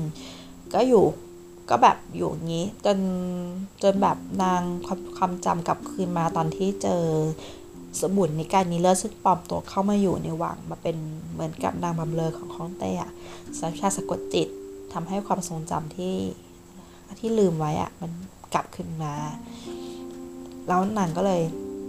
ไปบอก อืเรื่องสมุนนิกายเลิศที่เขาสะกดจิตได้เนี่ยเออพวกนั้นก็โดนจับ แล้วก็ชิงฆ่าตัวตายตามสูตรไป อ่านี่เราจะไม่พูดถึงนะ กลับมาที่ถังอีเซียนก่อน คือนางก็ตัดสินใจเอาไงดีวะ คือก่อนความจำเสื่อมปื้มมาเห็นพระเอกเป็นไอดอล แต่ช่วงความจำเสื่อมเนี่ยฮ่องเต้อะตามจีบแบบโอ้โหค่อยๆหยอดค่อยๆหยอดค่อยๆหยอด ใจ โอเคเลือกฮ่องเต้รักฮ่องเต้ แต่ก็คือก็จีบไปจีบกันมาอยู่นะ แล้วก็ พอจะแต่งเนี่ย คือเอาไงดีล่ะสถานะของนางเนี่ย แบบเป็นของเขาไม่ได้หรอกก็เป็นนางลงมาก่อน แล้วทีนี้ฮ่องเต้เลยบอกว่า งั้นเดี๋ยวส่งจดหมายไปที่อ่องเมืองต้าถงให้รับเป็นลูกบุญธรรมไหม เพราะว่าถ้าเป็นน้องสาวของพระเอกเนี่ย มันจะโดนข้อคอรหาประมาณว่า ใช้หญิงนะมาเมาฮ่องเต้แน่นอนหรืออะไรอย่างเงี้ยถ้าหากสืบได้ว่าจริง ๆนางเอกเป็นใครนะเอกคนเนี้ยก็จะโดนกล่าวโทษอีก แต่ทีเนี้ยนางอะบอกใจว่าถ้าแต่งกับฮ่องเต้ขอแต่งในฐานะหญิงรับใช้ของหอนางลม แบบชัดเจนมาเลยว่าจะไม่มีใครมาฟ้องพระเอกรับหลังทีหลังอะไรอย่างเงี้ยเขาไม่อยากพระเอกเดือดร้อนนั่นเองฮ่องเต้ก็ยอม คุณนัททานทำอะไรไม่ได้ แต่ไทเฮาอะทำได้ไทเฮาทัทานแล้วฮ่องเต้ไม่ฟังใช่ไหมก็แค่ไม่มาร่วมงานแต่งอืมคือไม่ปลื้มสะพายคนนี้นั่นเอง แต่เขาก็ไม่สนไงเพราะคือแต่งปุ๊บไม่ได้เข้าวังหลังนะให้อยู่ด้วยกัน เพราะว่าตอนนั้นฮ่องเต้สร้าง เออเหมือนสร้างบ้านไว้ในวังอีกทีหนึ่งอะแต่ว่าไม่ได้อยู่ในวังหลังด้วย อยู่แค่ส่วนในวังเหมือนวังโซนวังหน้า สร้างเป็นบ้าน เรียกว่าห้องเสือดาว ก็จะแบบ มันแต่อารมณ์เลย ตอนนั้นมันอารมณ์ก็แบบแหมทำเป็นธีมป่าดงดิบมีบอเสือเลี้ยงเสือไว้ แล้วก็โยนเนื้อไปให้เสือมากระโจนข้าวกินอะไรเงี้ยแล้วก็บางทีก็เปลี่ยนเปลี่ยนเป็นแบบแนวกระโจม อยากเป็นท่านขาดอะไรอย่างเงี้ยบางทีก็เปลี่ยนอีกเปลี่ยนธีมเป็นข้าทหารคือแบบเป็นบ้านที่เปลี่ยนธีมได้เรื่อยๆอะเออ ก็อยู่กับถังอีเซียนที่นี่แหละ จนกระทั่งตอนหลังอะเออ มีลูกด้วยกันซึ่งมันจะมีลูกได้ก็ลำบาก เพราะว่าถังอีเซียนอะสมัยนั้นอะผู้หญิงแค่อยากผิวขาวเขากินสารหนูกันไงแล้วนางก็กินไปเป็นสะสมใช่ไหมทำให้มีลูกยาก ตัวฮ่องเต้เองก็ไม่รู้ทำไมดันแบบน้ำเชื้ออ่อนแออะไรอย่างนี้แหละแต่เผอิญว่าได้จางเทียนซือเอ่อซึ่งเทียนซือคนเนี้ยเขาแบบก็เก่งวิชาแพทย์ แค่มองหน้าก็รู้แล้วว่าติดพิษสารหนูมองหน้าก็รู้แล้วจากทิพย์สักหน่อยก็เจียดยาให้จนทางเออ ตั้งครรภ์ได้ ก็ happy ending ไปคู่นี้อะเกือบลืมอีกคนนึงคนนี้ก็ คือเห็นแค่เห็น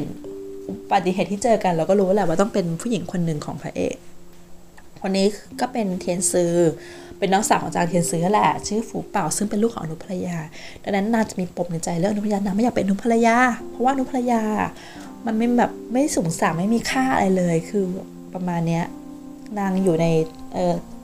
ภูเขาใช่ไหมของตระกูลจางอะถึงแม้ว่านางจะเกิดในเลิกที่แบบดีมากๆทำให้หิมะตกอะไรแบบเนี้ยแต่ว่านางก็ยังเป็นลูกของนุมภรรยาอยู่ดี แล้วก็ก่อนพ่อตาย พ่อเขาทำนายอะไรสักอย่างไว้ประมาณว่าคู่ คู่แท้ของนางอะจะจะได้เจอกันในเหตุนี้ มาสี่ประโยคมั้ง แล้วนางอะเจอพระเอกครั้งแรกในวังใช่ไหมนางแบบเป็นเทนเซอร์นางก็ดูออกว่าชะตาประหลาดมาก หน้าตาอย่างงี้ มันต้องตายไปแล้วนี่หว่า มันยังมีชีวิตอยู่วะอะไรอย่างเงี้ย ก็เลยคิดว่าพระเอกอะไปแอบหาคนมีวิชาช่วยต่อชะตาอายุให้ ก็เลยมีนรลักษ์แปลกๆก็แอบคุยกับสิบพี่ชายสองคนแล้วก็ไม่พูดมาก เพราะเป็นเรื่องตอนนั้นพระเอกก็มียศถามนะสักไง ถ้าไปพูดไปเดี๋ยวโดนอะไรเงี้ยหลังจากนั้นว่าไปนั่งเรือแล้วเรือชนกันกลางแม่น้ำเรือฝ่ายนางเอกคนนี้มันเล็กกว่ามันเลยแตกพระเอกก็ช่วยขึ้นมาอยู่บนเรืออะเข้ากับกรประโยคแรกเลย เจอกันในน้ำอะต่อมา ก็ไปเอกคดีนั่นแหละที่ไปขันทีที่กินสมองเด็กอะ่ะ อืม คือคนนี้มันทะเลาะทะล่า เข้าไปเหยียบกับดัก เปิดเป็นประตูกลอะ่ะเหมือนเรื่องปลาบูทอง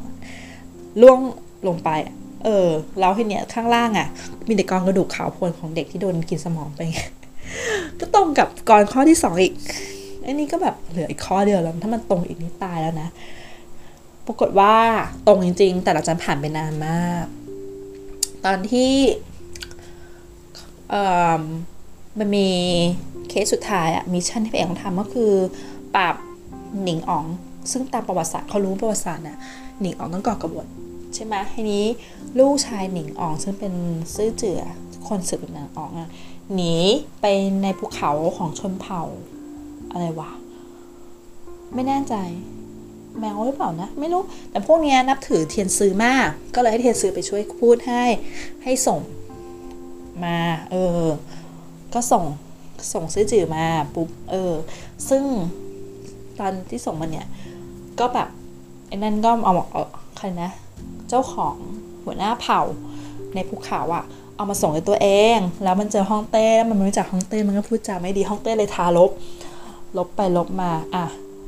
เข้าตำราประโยคที่สามพอดี แล้วตอนนั้นน่ะนางเอกอะมันแบบไม่อยากแต่งงานยังไงก็ไม่อยากแต่งมันบอกว่า ทำนายแล้วปุ๊บอะถ้าแต่งกับพระเอกอะต้องเห็นเลือด ก็เลยไม่แต่งแต่ทีนี้เยกวนมันเขียนว่าทำทำนายนะ ไม่ได้บอกว่าเล็กหรือใหญ่คิดมากทำไม ผู้หญิงแต่งงานคืนส่งตัวก็ต้องมีเลือดทุกคนแล้วอะอะไรประมาณนี้แหละแต่เอกมันนึงเด็กไงไม่เข้าใจ แล้วทีนี้ มันก็เลยไปทำยาลูกกรที่กินแล้วจะให้กลายเป็นเสียนแบบห่อเหินเดินอากาศ แต่ทำพลาดกลายเป็นยาปลุกกำหนัด เออ ก็เลยโดนพระเอกลวนลามไปรอบนึง แต่ว่าพระเอกยังไม่ทันเพราะว่าตกไปในน้ำเย็นๆเฉียบอะไรอย่างเงี้ยฟื้นขึ้นสติมาก่อน เออแล้วก็ด่านางเอกใหญ่เลยประมาณว่าถ้าพูดไปนี่สวยแน่แต่ก็แบบใครจะเชื่อว่านางเอก เอายาปลุกหนัดให้ให้ให้มันกินอะไรประมาณก็เลยรีบขู่ไว้ก่อน เออ แต่ตอนหลังอะ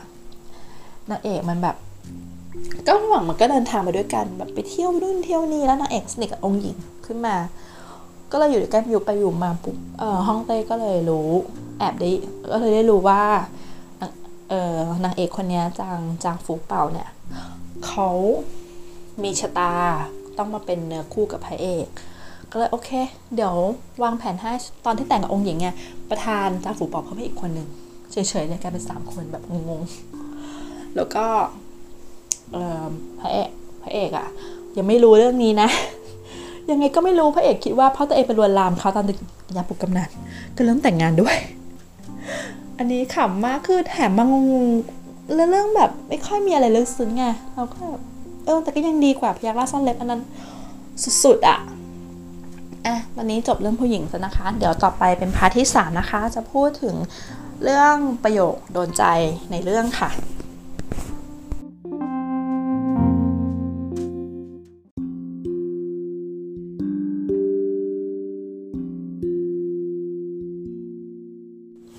ต่อไปเราก็จะมาพูดถึงเรื่องประโยคเด็ด ๆ ที่เราชอบนะคะ ในเรื่องย้อนเวลาขึ้นเป็นอ่องนะคะ คือจดไว้เยอะเลยค่ะบางอันนี้อ่านแล้วก็แบบโอ้โหสะท้อนประเทศเราตอนนี้มากเลย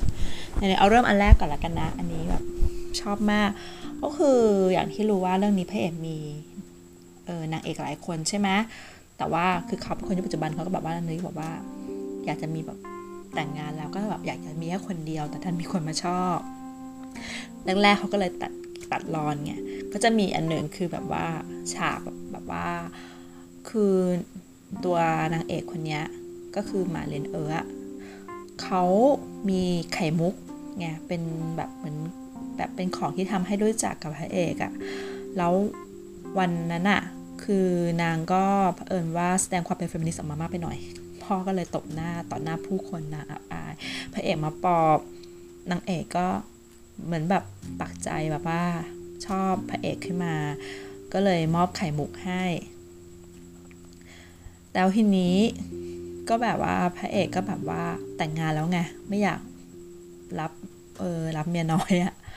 เพราะว่าเขาเขาเขาคิดว่าเขาแบบว่าอยู่ได้แค่สองปีไงเขาก็เลยมีประโยคหนึ่งขึ้นมาว่า คืนมุกแก่ท่านน้ำตานอง แคนที่ไม่ผ่านพบเมื่อไรคู่ ซึ่งอันนี้เป็นวักทองของจางจี้สมัยราชวงศ์ถังนะคะ คืออ่านแล้วก็เออมันเป็นเป็นแบบเป็นบทกลอนที่มันเข้ากับฉากพอดีด้วยอะ่ะ ก็ไม่รู้ว่าแยกกวนเขาแบบจบกรนี้ได้ก็เลยมาแต่งเป็นฉากนี้ หรือว่าแต่งฉากนี้ก่อนแล้วก็นึกแล้วก็ไปนึกถึงกรนี้ขึ้นมาได้ก็ไม่รู้นะอะแล้วก็อีกอันนึง อันนี้เป็นบทกวีของไปจีอี้เป็นขุนนางซื้อหมาแห่งเซียงโจค่ะ ก็คือคนนี้เนี่ย ก็คือเป็นขุนนางที่ชอบเขียนแบบบทกวีกันแนกันแหนอะไรประมาณนี้แหละ แต่อันเนี้ยมันพูดเป็นบทกวีที่พูดถึงตัวเองนะ แต่อ่านแล้วโคตรเกลียดเลย อ่าบทกวีนี้มีชื่อว่าอ่ามันชื่อว่าสิ อะ มาเริ่มเลยแล้วกัน 10 ปีเสียงสนอกลายเป็นขัดหูสามวัดสาสุดทนดูเปลี่ยนคนใหม่ อันนี้คืออ่านแล้วก็แบบหนึ่งหมายความว่าไงวะ ทีนี้ท่านนอก็เลยทำดอกจันไว้ให้ ความหมายก็คือ ตนเองซื้อหญิงสาวอายุ 15-16 ปีนางหนึ่งเป็นภรรยา แต่เชยชมอยู่ 3 ปี ก็ตำหนิว่าผู้อื่นชรา ยกให้กับผู้อื่น ซื้อสินค้าใหม่เข้ามา สินค้าที่ว่านี่ก็คืออนุภรรยานั่นเอง ก็คือในสมัยนั้นอนุภรรยาคือสิ่งของไงคะซื้อขายแลกเปลี่ยนได้ตามสบายยกให้ฟรีๆก็ได้ อืมซึ่งอันนี้คืออ่านแล้วก็เครียดทำไมแบบ ประมาณว่าแต่แบบทำไมอะแล้วไอ้ตานี่ก็แบบคือมันอาจจะแบบว่าไม่คิดว่าเป็นเรื่องผิดมันเลยเขียนกรดัดแต่เราเราคือมันเขียนด่าตัวเองนะเนี่ยมันรู้ตัวไหมแบบผู้ชายอะไรวะเนี่ยเออแต่ยุคนั้นอาจจะเขียวเออเห็นผู้หญิงเป็นสิ่งของจริงๆ ผู้ชายเป็นน้าเหนือกว่าผู้หญิงอะไรอย่างเงี้ยเออนะก็ตามยุคสมัยแล้วแหละ ต่อไปก็จะเป็นเอออันเนี้ยพระเอกอะพูดกับ หานโยนใหญ่ยซึ่งเป็นนางเอกคนแรก ตอนนั้นเขาไปวัดด้วยกันแบบมันจะไปขอแบบอะไรจากพระแบบของขังสักอย่างมาใส่ตัว เพราะพระเอกไปโกหกมาว่า ถ้าจะให้มีอะไรกันอะก็ต้องแบบไปให้พระทำพิธีก่อนอะไรอย่างเงี้ยแล้วตอนที่เดินอะ เหมือนสมัยต้าหมินมีธรรมเนียมว่าภรรยาต้องเดินตามหลังสามีแบบเว้นระยะ ไม่สามารถเดินเคียงคู่กันหรือเดินนำหน้าใช่ไหมแต่พระเอกเป็นคนสมัยใหม่ก็บอกไม่เป็นไร ประมาณนี้ เออ แต่ถ้าหากอยากตามหลังอะ่ะ ก็ได้เขาก็จะพูดอันเนี้ยซึ่งแบบโคตรโรแมนติกในความคิดของเรานะ เขาอ้างว่าพุทธองค์ตรัสว่า แต่ปางก่อนเหลียวมอง 500 ครั้ง ชาติภพนี้จึงได้เดินเฉียดผ่านกัน หลังจากนี้ท่านตามหลังเราเสี่ยงกงทุกวัน เราเสี่ยงกงไม่มีเรื่องใดจะเหลียวดูท่าน เหลียวดู 5,000 ครั้ง 50,000 ครา จะได้เป็นสามีภรรยาในชาติหน้า คือเหมือนคำว่าตามใจภรรยาแหละ อยากเดินตามหลังก็ได้เดี๋ยวเขาหันมามองเองเออคือแบบดูแล้วก็เออโรแมนติกดีอะแล้วเหมือนกับอันเนี้ยจะมีนิยายแจ่มใสเรื่องหนึ่งที่เขาพูดเหมือนกันประมาณว่าต้องต้องทำบุญร่วมกันมากี่ครั้งถึงจะได้แบบเดินสวนกันหรือได้นั่งเรือลำเดียวกันเลยประมาณนี้แหละ คือมีบางเรื่องใช้ธีมนี้ไง แต่เราว่ามันก็โอเคนะ แบบผู้แบบผู้หญิงฟังแล้วก็แบบ โอ้โห มันต้องแบบ รู้สึกแบบหัวใจพองฟู ค่าหัวใจพุ่งปรี๊ดอะไรอย่างงี้อืม แล้วก็ มีอันหนึ่งแบบ อันเนี้ยชอบมากเหมือนกัน เพราะว่า โคตรแบบว่า ตรงอะกับการเมืองไทยตอนนี้เลยค่ะ อันนี้อยู่ในเล่มเจ็ดนะคะ มันเป็นช่วงสงครามราชสำนักอะอืม เขาบอกว่า หากว่าเห็นต่างทางการเมือง ก็โจมตีว่าเป็นกลุ่มกังฉิน นับแต่นี้จะเกิดความขัดแย้งไม่สิ้นสุด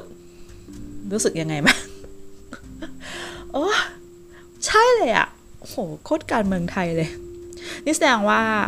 การเมืองบ้านเรานี่จะกี่ปีกี่ปีเนี่ยก็ไม่แตกต่างจากสมัยต้าหมิงนะอืมมันวนลูปกลับมาเกิดได้อะไรประมาณเนี้ยตอนนี้ก็มี อีกอันหนึ่งคือแบบว่าเอ่อตอนนี้เป็นตอนที่เท่าไหร่นะ เป็นตอนเอ่อตอนที่เขาไปเสฉวนแล้วเขาต้องไปทำสงครามใช่ไหม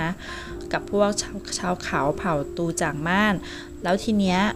มีคนเสนอแผนแบบใช้ไฟเผาไงแล้วพระเอกก็รู้สึกมันมันผิดมโนธรรมนะ เวลาเผามันกำหนดไม่ได้ว่าจะต้องเผาชอนนักรบหรือว่าจะต้องเผาแบบเด็กและผู้หญิงด้วยอะไรแบบเนี้ยก็เอ็นเกาฉายซึ่งเป็นขุนนางที่เขาอยู่ที่เสฉวนมานานเขารู้ปมปัญหาขัดแย้งในเสฉวนที่มันลุกลามบานไปจนกลายเป็นการกรบฏเนี่ยดีเขาก็เลยบอกว่า มีแต่ผู้ที่ไม่อยู่ในตำแหน่ง และไม่รับผิดชอบจึงยกละอ้างหลักเมตตา แสดงออกถึงความใจกว้าง กล่าววาจาเช่นผายลมสุนัขออกมา แต่ผู้ที่รับผิดชอบ ต้องใคร่ครวญอย่างรอบด้าน ไม่ได้นึกเพียงมุมเดียว หากคำนึงถึงภาพรวมทั้งหมด ไม่เพียงนึกถึงเฉพาะหน้า ยังคำนึงถึงระยะยาว ใต้เท้าเป็นผู้ปฏิบัติเผชิญหลุมบ่อ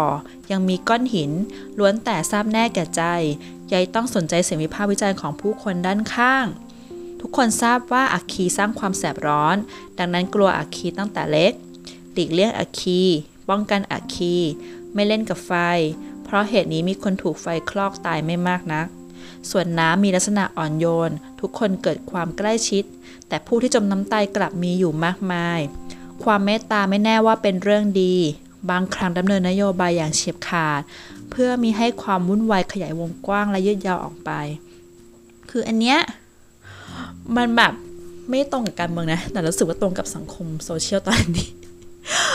ใช่แบบประเภทแบบ คนคนหนึ่งซื้อกระเป๋าใบหนึ่งราคาหลักแสนแล้วไม่คนไปบอกว่าทำไมไม่เอาเงินไปบริจาคคนจนอะไรอย่างเงี้ย คืออะไรหรือว่าเคสประมาณว่า ต้องฆ่าหมาตัวจัดทิ้ง เพื่อเราการขยายพันธุ์แล้วคนบอกว่าทำไมถึงไม่เมตตาไม่เลี้ยงมันล่ะอะก็แกไม่รับผิดชอบไงก็เลยพูดได้ ประมาณเนี้ยเออมันเป็นคำสอนที่แบบเออเข้ากับสังคมสมัยนี้ดีนะ แล้วก็อันต่อไป อันนี้ก็คือขำขำมากเหมือนกัน ถ้าอยากรู้ว่าขำยังไงนะคะมาฟังค่ะ ทัพเรือของราชสำนักเสียทีที่มีขีดความสามารถในการสู้รบ จนใจที่ปืนใหญ่ไม่อาจยิงถล่มภาพเหมือนที่วาดอยู่บนแผ่นกระดาษ ได้แต่พกความเครียดแค้นละถอยในยุคปัจจุบันฟังดูเป็นเรื่องเหลือเชื่อ แต่ตอนนั้นภายใต้คำพิธีรีตองกับคำกตัญญู บวกกับภาพลักษณ์เจ้าชีวิตที่ไม่อาจลบหลู่ล่วงเกิน กลายเป็นเรื่องชอบด้วยเหตุผล อันนี้เป็นฉากที่ ฝ่ายกบฏอะของหนิงอ๋องอะออกอุบายให้เอาภาพหงภาพวาดภาพของอู่ฮ่องเต้อะมาแปะบนเรือ ทับเรือของราชสำนักจะได้ไม่กล้ายิงคือถ้ายิงก็โดนข้อหากตันยูถึงสู้ชนะโดนประหารแน่นอน ทีนี้ถ้าหากใครเคยอ่านพยักราชเล็บก็จะรู้ใช่ไหมว่ามันมีเหตุการณ์นี้ที่เมืองจี้หนันอะวาดแปะ เย็นอ่องไม่กล้ายิงยิงไม่ได้ก็เลยบนวกไปตีเมืองอื่นก่อนให้กลับมาจัดการแล้วพอจัดการได้คนที่ออกความคิดนี้นะคะ ตายไม่ดีอย่างรุนแรงค่ะโดนกงความมั่นคงแผ่นดินทำอะไรบ้างนะแล่เป็นชิ้นๆมั้งจำไม่ได้ละแต่รู้สึกว่าตายโหดเหมือนกันอะก็วิธีแก้นะ อันนี้ชอบมาก อันนี้เป็นเรื่องของภาคสองใช่ไหมอืมอยู่ในเล่ม 11 ช่วงสงครามหนิงออกอะกบฏกบฏหนิงออก คือพระเอกอะ มันก็มาจากยุคปัจจุบันใช่ไหมมันพอมารู้เรื่องนี้ปุ๊บมันก็เลยบอกว่า อีกฝ่ายหนึ่งเอาของอู่ฮ่องเต้มาใช่ไหมเราก็วาดรูปพ่อของอู่ฮ่องเต้แปะเรือเราไปเลย แล้วก็ยิงใส่ได้เลย เพราะว่าบิดาตีบุตร เป็นเรื่องชอบทำใช่สมัยนั้นการตีกัน การที่พ่อแม่ตีลูกเป็นเรื่องปกติครูบาอาจารย์ตีลูกตีลูกศิษย์ก็เป็นเรื่องปกตินะคะ แต่ถ้าหากลูกตีพ่อแม่หรือลูกตีครู ลูกศิษย์ตีครูเนี่ยมีเรื่องค่ะ ถือว่าผิดธรรมเนียมมาก ๆ อืมเออมันก็เลยเป็นเรื่องขำอะ่ะ เออ คือแบบแค่มีรูปมาแปะเนี่ย ก็ทำอะไรได้หมดเลยเหรอ ถูกต้องหมดเลยเหรอ โจมตีไม่ได้เหรอ อะไรประมาณเนี้ย คือก็ลองเทียบกับการเมืองบ้านเราดูนะ ว่ามันมีเหตุการณ์แบบนี้ไหมเราถึงอ่านแล้วขำมาก ที่เขาบอกว่ายุคปัจจุบันฟังดูเป็นเรื่องเหลือเชื่อคือ ไม่เหลือเชื่อ ประเทศฉันอะ เห็นเป็นเรื่องปกติมากเลยจะมีคนทำแบบนี้ต่อไปนะคะ อันนี้เป็นคำด่าค่ะแบบ ไม่รู้ว่ามันเป็นคำด่าอยู่แล้ว หรือว่าแยกกวนคิดขึ้นมาเองนะ ก็คือประมาณว่าห้องเต้อะเขาพูดถึงพวกเศรษฐีอะแล้วก็ระบบภาษีไงเนาะระบบภาษีแบบเนี้ยมันไม่ดีมันมันเก็บเท่ากันหมดทนรวยคนจนจ่ายเท่ากันหมดมันไม่ใช่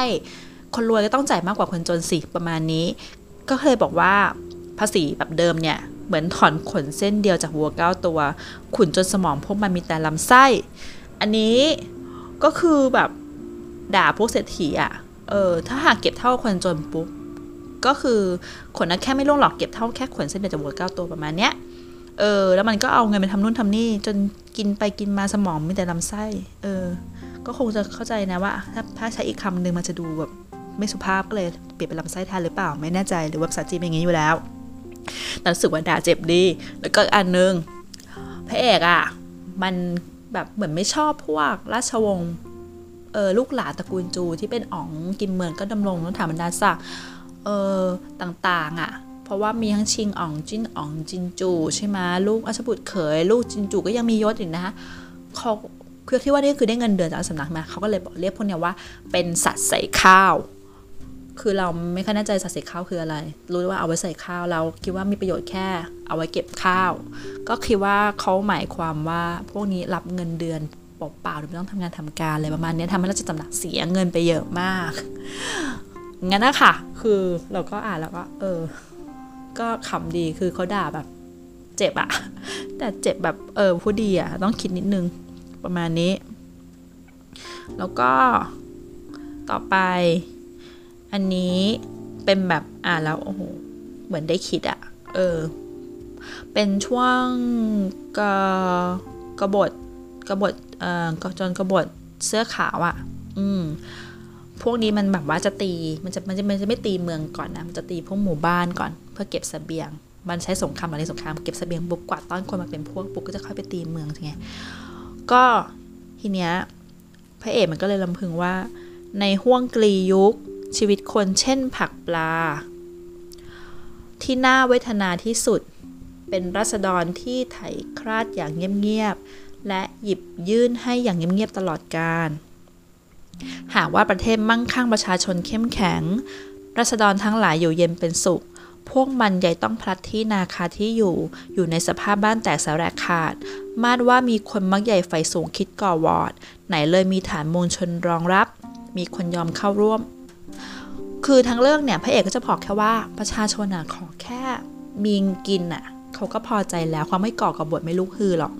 เออซึ่งปัญหาก็คือตอนนั้นมันแบบเหมือนอะเหมือนแบบเขาผลิตอาหารได้ไม่พอไงพระเอกมันก็เลยนำเข้าพวกของที่มันปลูกได้ไวอย่างอย่างเช่นข้าวโพดหรือว่ามันมันเทศอะไรอย่างเงี้ยเข้ามามันฝรั่งเงี้ยเพราะว่ามันปลูกได้ไวแล้วบอกว่ามันมันปลูกในที่กันดานได้อะไรประมาณเนี้ยอืมต่อไป อันนี้เหมือนกับเย่กวนเขายกบทเขายกเขายกแบบเออเรื่องบทความชื่อไม่พอเพียงของจูใจอี้สมัยชวงหมิงนี่แหละอ่ามาเขียนในนิยาย บอกว่าซึ่งบทความนี้มันจะมีมันจะมีแบบยาวนิดนึงนะคะ ลองฟังดู ทุกวันวิ่งเต้นเพียงเพราะอดยา เมื่อมีอาหารนึกถึงเสื้อผ้า พอสวมใส่อาพรแพร เงยหน้าตำหนิว่าห้องหับต่ำเตี้ย หลังจากปลูกสร้างหอสูง เตียงนอนขาดภรรยาเลอโฉมตกแต่งภรรยาอนุภรรยา วิตกว่าออกจากเคหาปราศจากอาชา ซื้อม้าพาหนะพ่วงพี ทั้งหน้าและหลังไม่มีผู้ติดตามรับไพรพลหลายสิบคน มีเงินทองไรอำนาจถูกข่มเหง จ่ายเงินซื้อตำแหน่งในอำเภอ ตำหนิว่าตำแหน่งต่ำต้อย ไต่เต้าขึ้นสู่ทำเนียบ ทุกคนคิดขึ้นครองราช วันใดที่ขึ้นครองแผ่นดิน คิดหวังเดินหมากับผู้วิเศษไต่ถามบันไดฟ้าอยู่ที่ใด บันไดไม่ทันพลาดลง ยมบาลทวงถามชีวิตก่อนอืมอันนี้ก็คือตรงกับชื่อเลยว่าไม่พอ ไม่รู้จักพอนั่นเอง อันนี้ก็แบบอ่าแล้วก็คือมีหลายเรื่องนั้นที่เอาบทความนี้มาใช้อะแล้วเราก็ เออ มันก็ได้แง่คิดดีนะ คนสมัยก่อนก็รู้จักคิดเหมือนกันนะเนี่ย อะไรประมาณนี้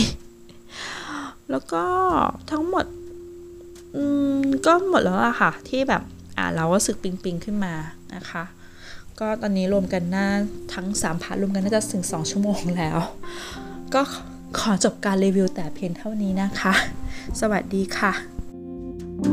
ข